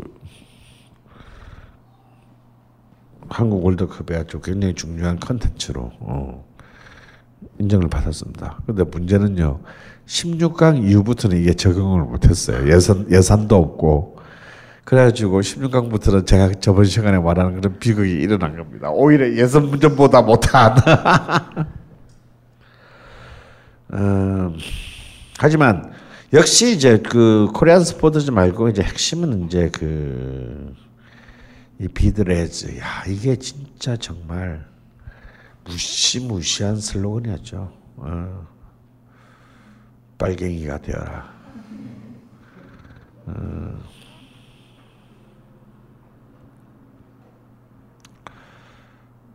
아직도 이 비드 레즈를 가 어떻게 붉은 악마의 그 2002년 월드컵의 슬로건을 채택했는지 과정은 밝혀지지 않고 있습니다. 나는 그 과정이 나 진짜 궁금한데. 하여튼 이것은 한마디로 그 당시에 경악이었습니다. 이를 두고 수많은 이제 그 엄청난 지금은 이제 뭐 다 기억 기억의 전염으로 사라졌지만 이제 특히 월드컵을 난 뒤에 막 엄청난 또 이 그 또 지식인들 사이에 어마어마한 담론들이 있습니다. 이 막 국가적인 붉은 악마 일망이 막 새로운 파시즘 전체주의에 막 그림자가 어른거린다는 둥 뭐 특히 이제 권혁범 같은 이제 이런 바 이 우리 안 우리 안에 파시즘을 주장하는 이런 분들 이제 이런 거 나는 좀 그분들한테 그렇게 말하고 싶어요. 아, 뭐 똑똑한 거 알겠는데 한 번 노는 것도 안 돼요. 우리는 한 번 그냥 다 같이 노는 것도 안 되나? 씨발 그냥 우리가 그냥 막 막 국가를 막 국기를 흔들면서 막 눈물을 흘리면서 막 그렇게 하면 그럼 뭐 우리 집 다 무례하야 씨발. 응? 아, 꼭 국회 들고 그러면 꼭 국가주의라고 그래. 그냥 국회 들고 한번 재미있게 놀 수도 있는 거잖아. 그 혼자서 노는 것보다 많이 놀면 더 재밌잖아. 어, 그러고 근데 1년 내내 우리가 그랬나? 아, 근데 지식인들 마음에 안 들어, 나는. 아이고, 막 그때도야, 막 온갖 매체에 막, 하물며 한겨레까지 성토당합니다, 막. 이 분위기에 편성해서 한겨레 같은 매체들도 이성을 상실하고, 뭐. 애국주의에 떠밀려 갔다, 뭐 이런 거 있잖아. 어쩌라고, 그러면. 그러면 그때, 뭐, 그러면 중, 중계도 안 보고, 씨발, 그러면 그때 자본론 읽고 있어야 되나?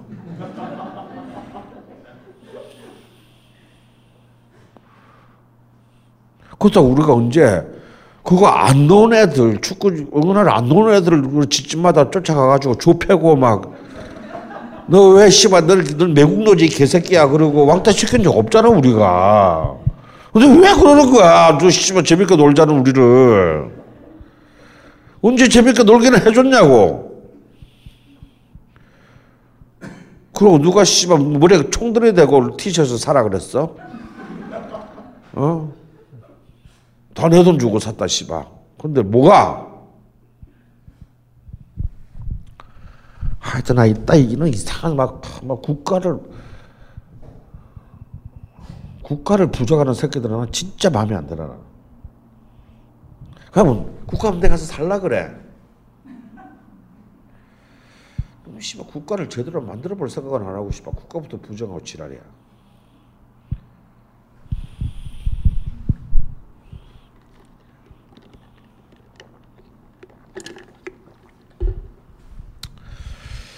아, 물론 이들의 비판 중에 우리가 겸하게 받아들여야 되겠어요. 거기 월드컵의 최종 승자는 한국 국가대표팀도 아니고 히딩크도 아니고 우리도 아니고 이동 통신사라.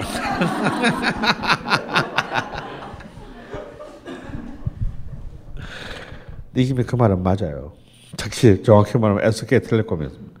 더 놀라운 사실을 얘기해 드리면요. SK텔레콤은 그 당시에 공식 스폰서가 아니야. KTF가 공식이야. 근데 저 아까 여러분이 본 오필승 코리아 그 광고 때문에 그래서 그, 그 광고를 자세히 보면 월드컵에 대한 로고 이야기 하나도 안 나옵니다. 그냥 국가 대표팀을 응원하는 거야, 그냥. 근데 그 수억을 퍼부은 KTF는 완전 밀리고 SK텔레콤이 한석규 하나를 써가지고 완전 대박을 터뜨렸습니다. 진정한 승리자는 KT, SKT다. 그리고 이제 또 특히 이제 이게 문제가 됐어요. 붉은 악마의 태극기, 통천, 어, 그거 국기 올라가는 거. 그게 어쨌다고.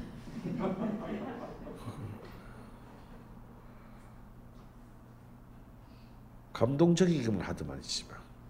정말 나같이 정말 국가가 나한테 해준 게 뭐였냐면 개기는 놈들도 정말 국가에 대해서 숙연하게 생각하게 만들더만.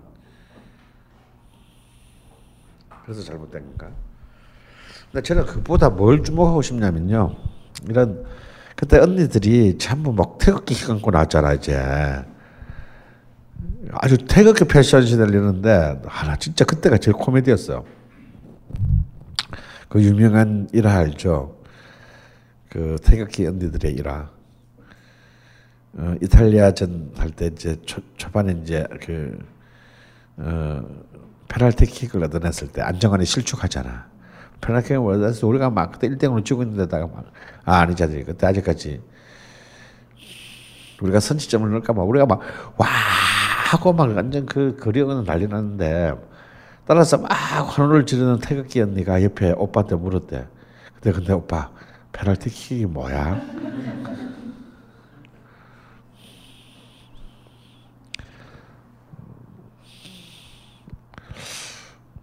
근데 저는 그렇게 생각을 합니다. 그리고 이제 2006년 월드컵에 가게 되면 아예 윤도현 밴드가 이제 그 오 필승 코리아로 맛을 본 윤도현 밴드가 그때부터 SKT가 공식 그 후원사가 돼요. 그래가지고 이 공식 후원사가 된 SKT가 아예 뭘 갖고 놉니까? 애국가를 락 버전으로 만들어가지고 국가를 막 락 헤비메탈로 불렀죠.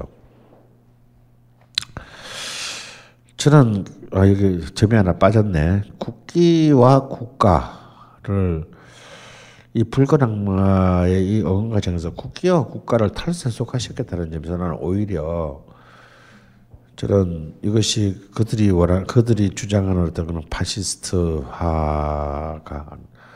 여러분 나치의 그 나치가 국가와 국기를 어떻게 썼느냐는 사실을 우리가 상기한다면 아, 우리는 절대 2002년에 쓰인 국기와 국가는 절대 나, 그 파시즘적인 어떤 그런 그 사용이 아니죠. 어.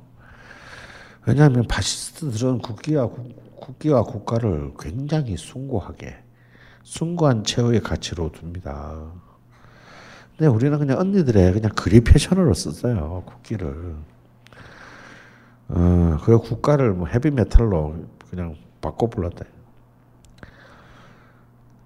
그래서 어떤 오히려 이런 국기와 국가 같은 것에 대한 어떤 탈세속화적인 그 과정을 통해서 오히려 어떤 그 이전에 국가주의적인 어떤 그런 그 거대 담론들을 무너뜨리는 것이 이 거리 영혼이 넘치는 크게 기여했다라고 저는 오히려 보는 보는 것입니다.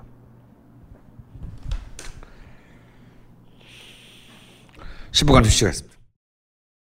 벙커원, 벙커원, 벙커원 라디오.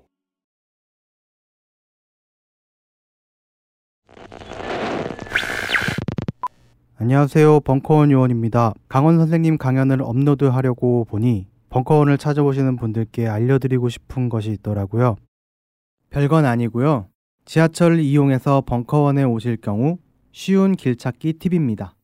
벙커원은 서울 지하철 2호선과 5호선이 만나는 충정로역 9번 출구에 있습니다. 출구만 빠져나오면 바로 코앞인지라 지상에서는 벙커를 매우 쉽게 찾을 수 있는데요. 문제는 지하입니다. 많은 분들이 2호선을 타고 오시는데 5호선 쪽 출구인 9번 출구까지는 거리도 멀고 역사 내 구조도 미로 같아서 한 번에 찾기가 어렵습니다.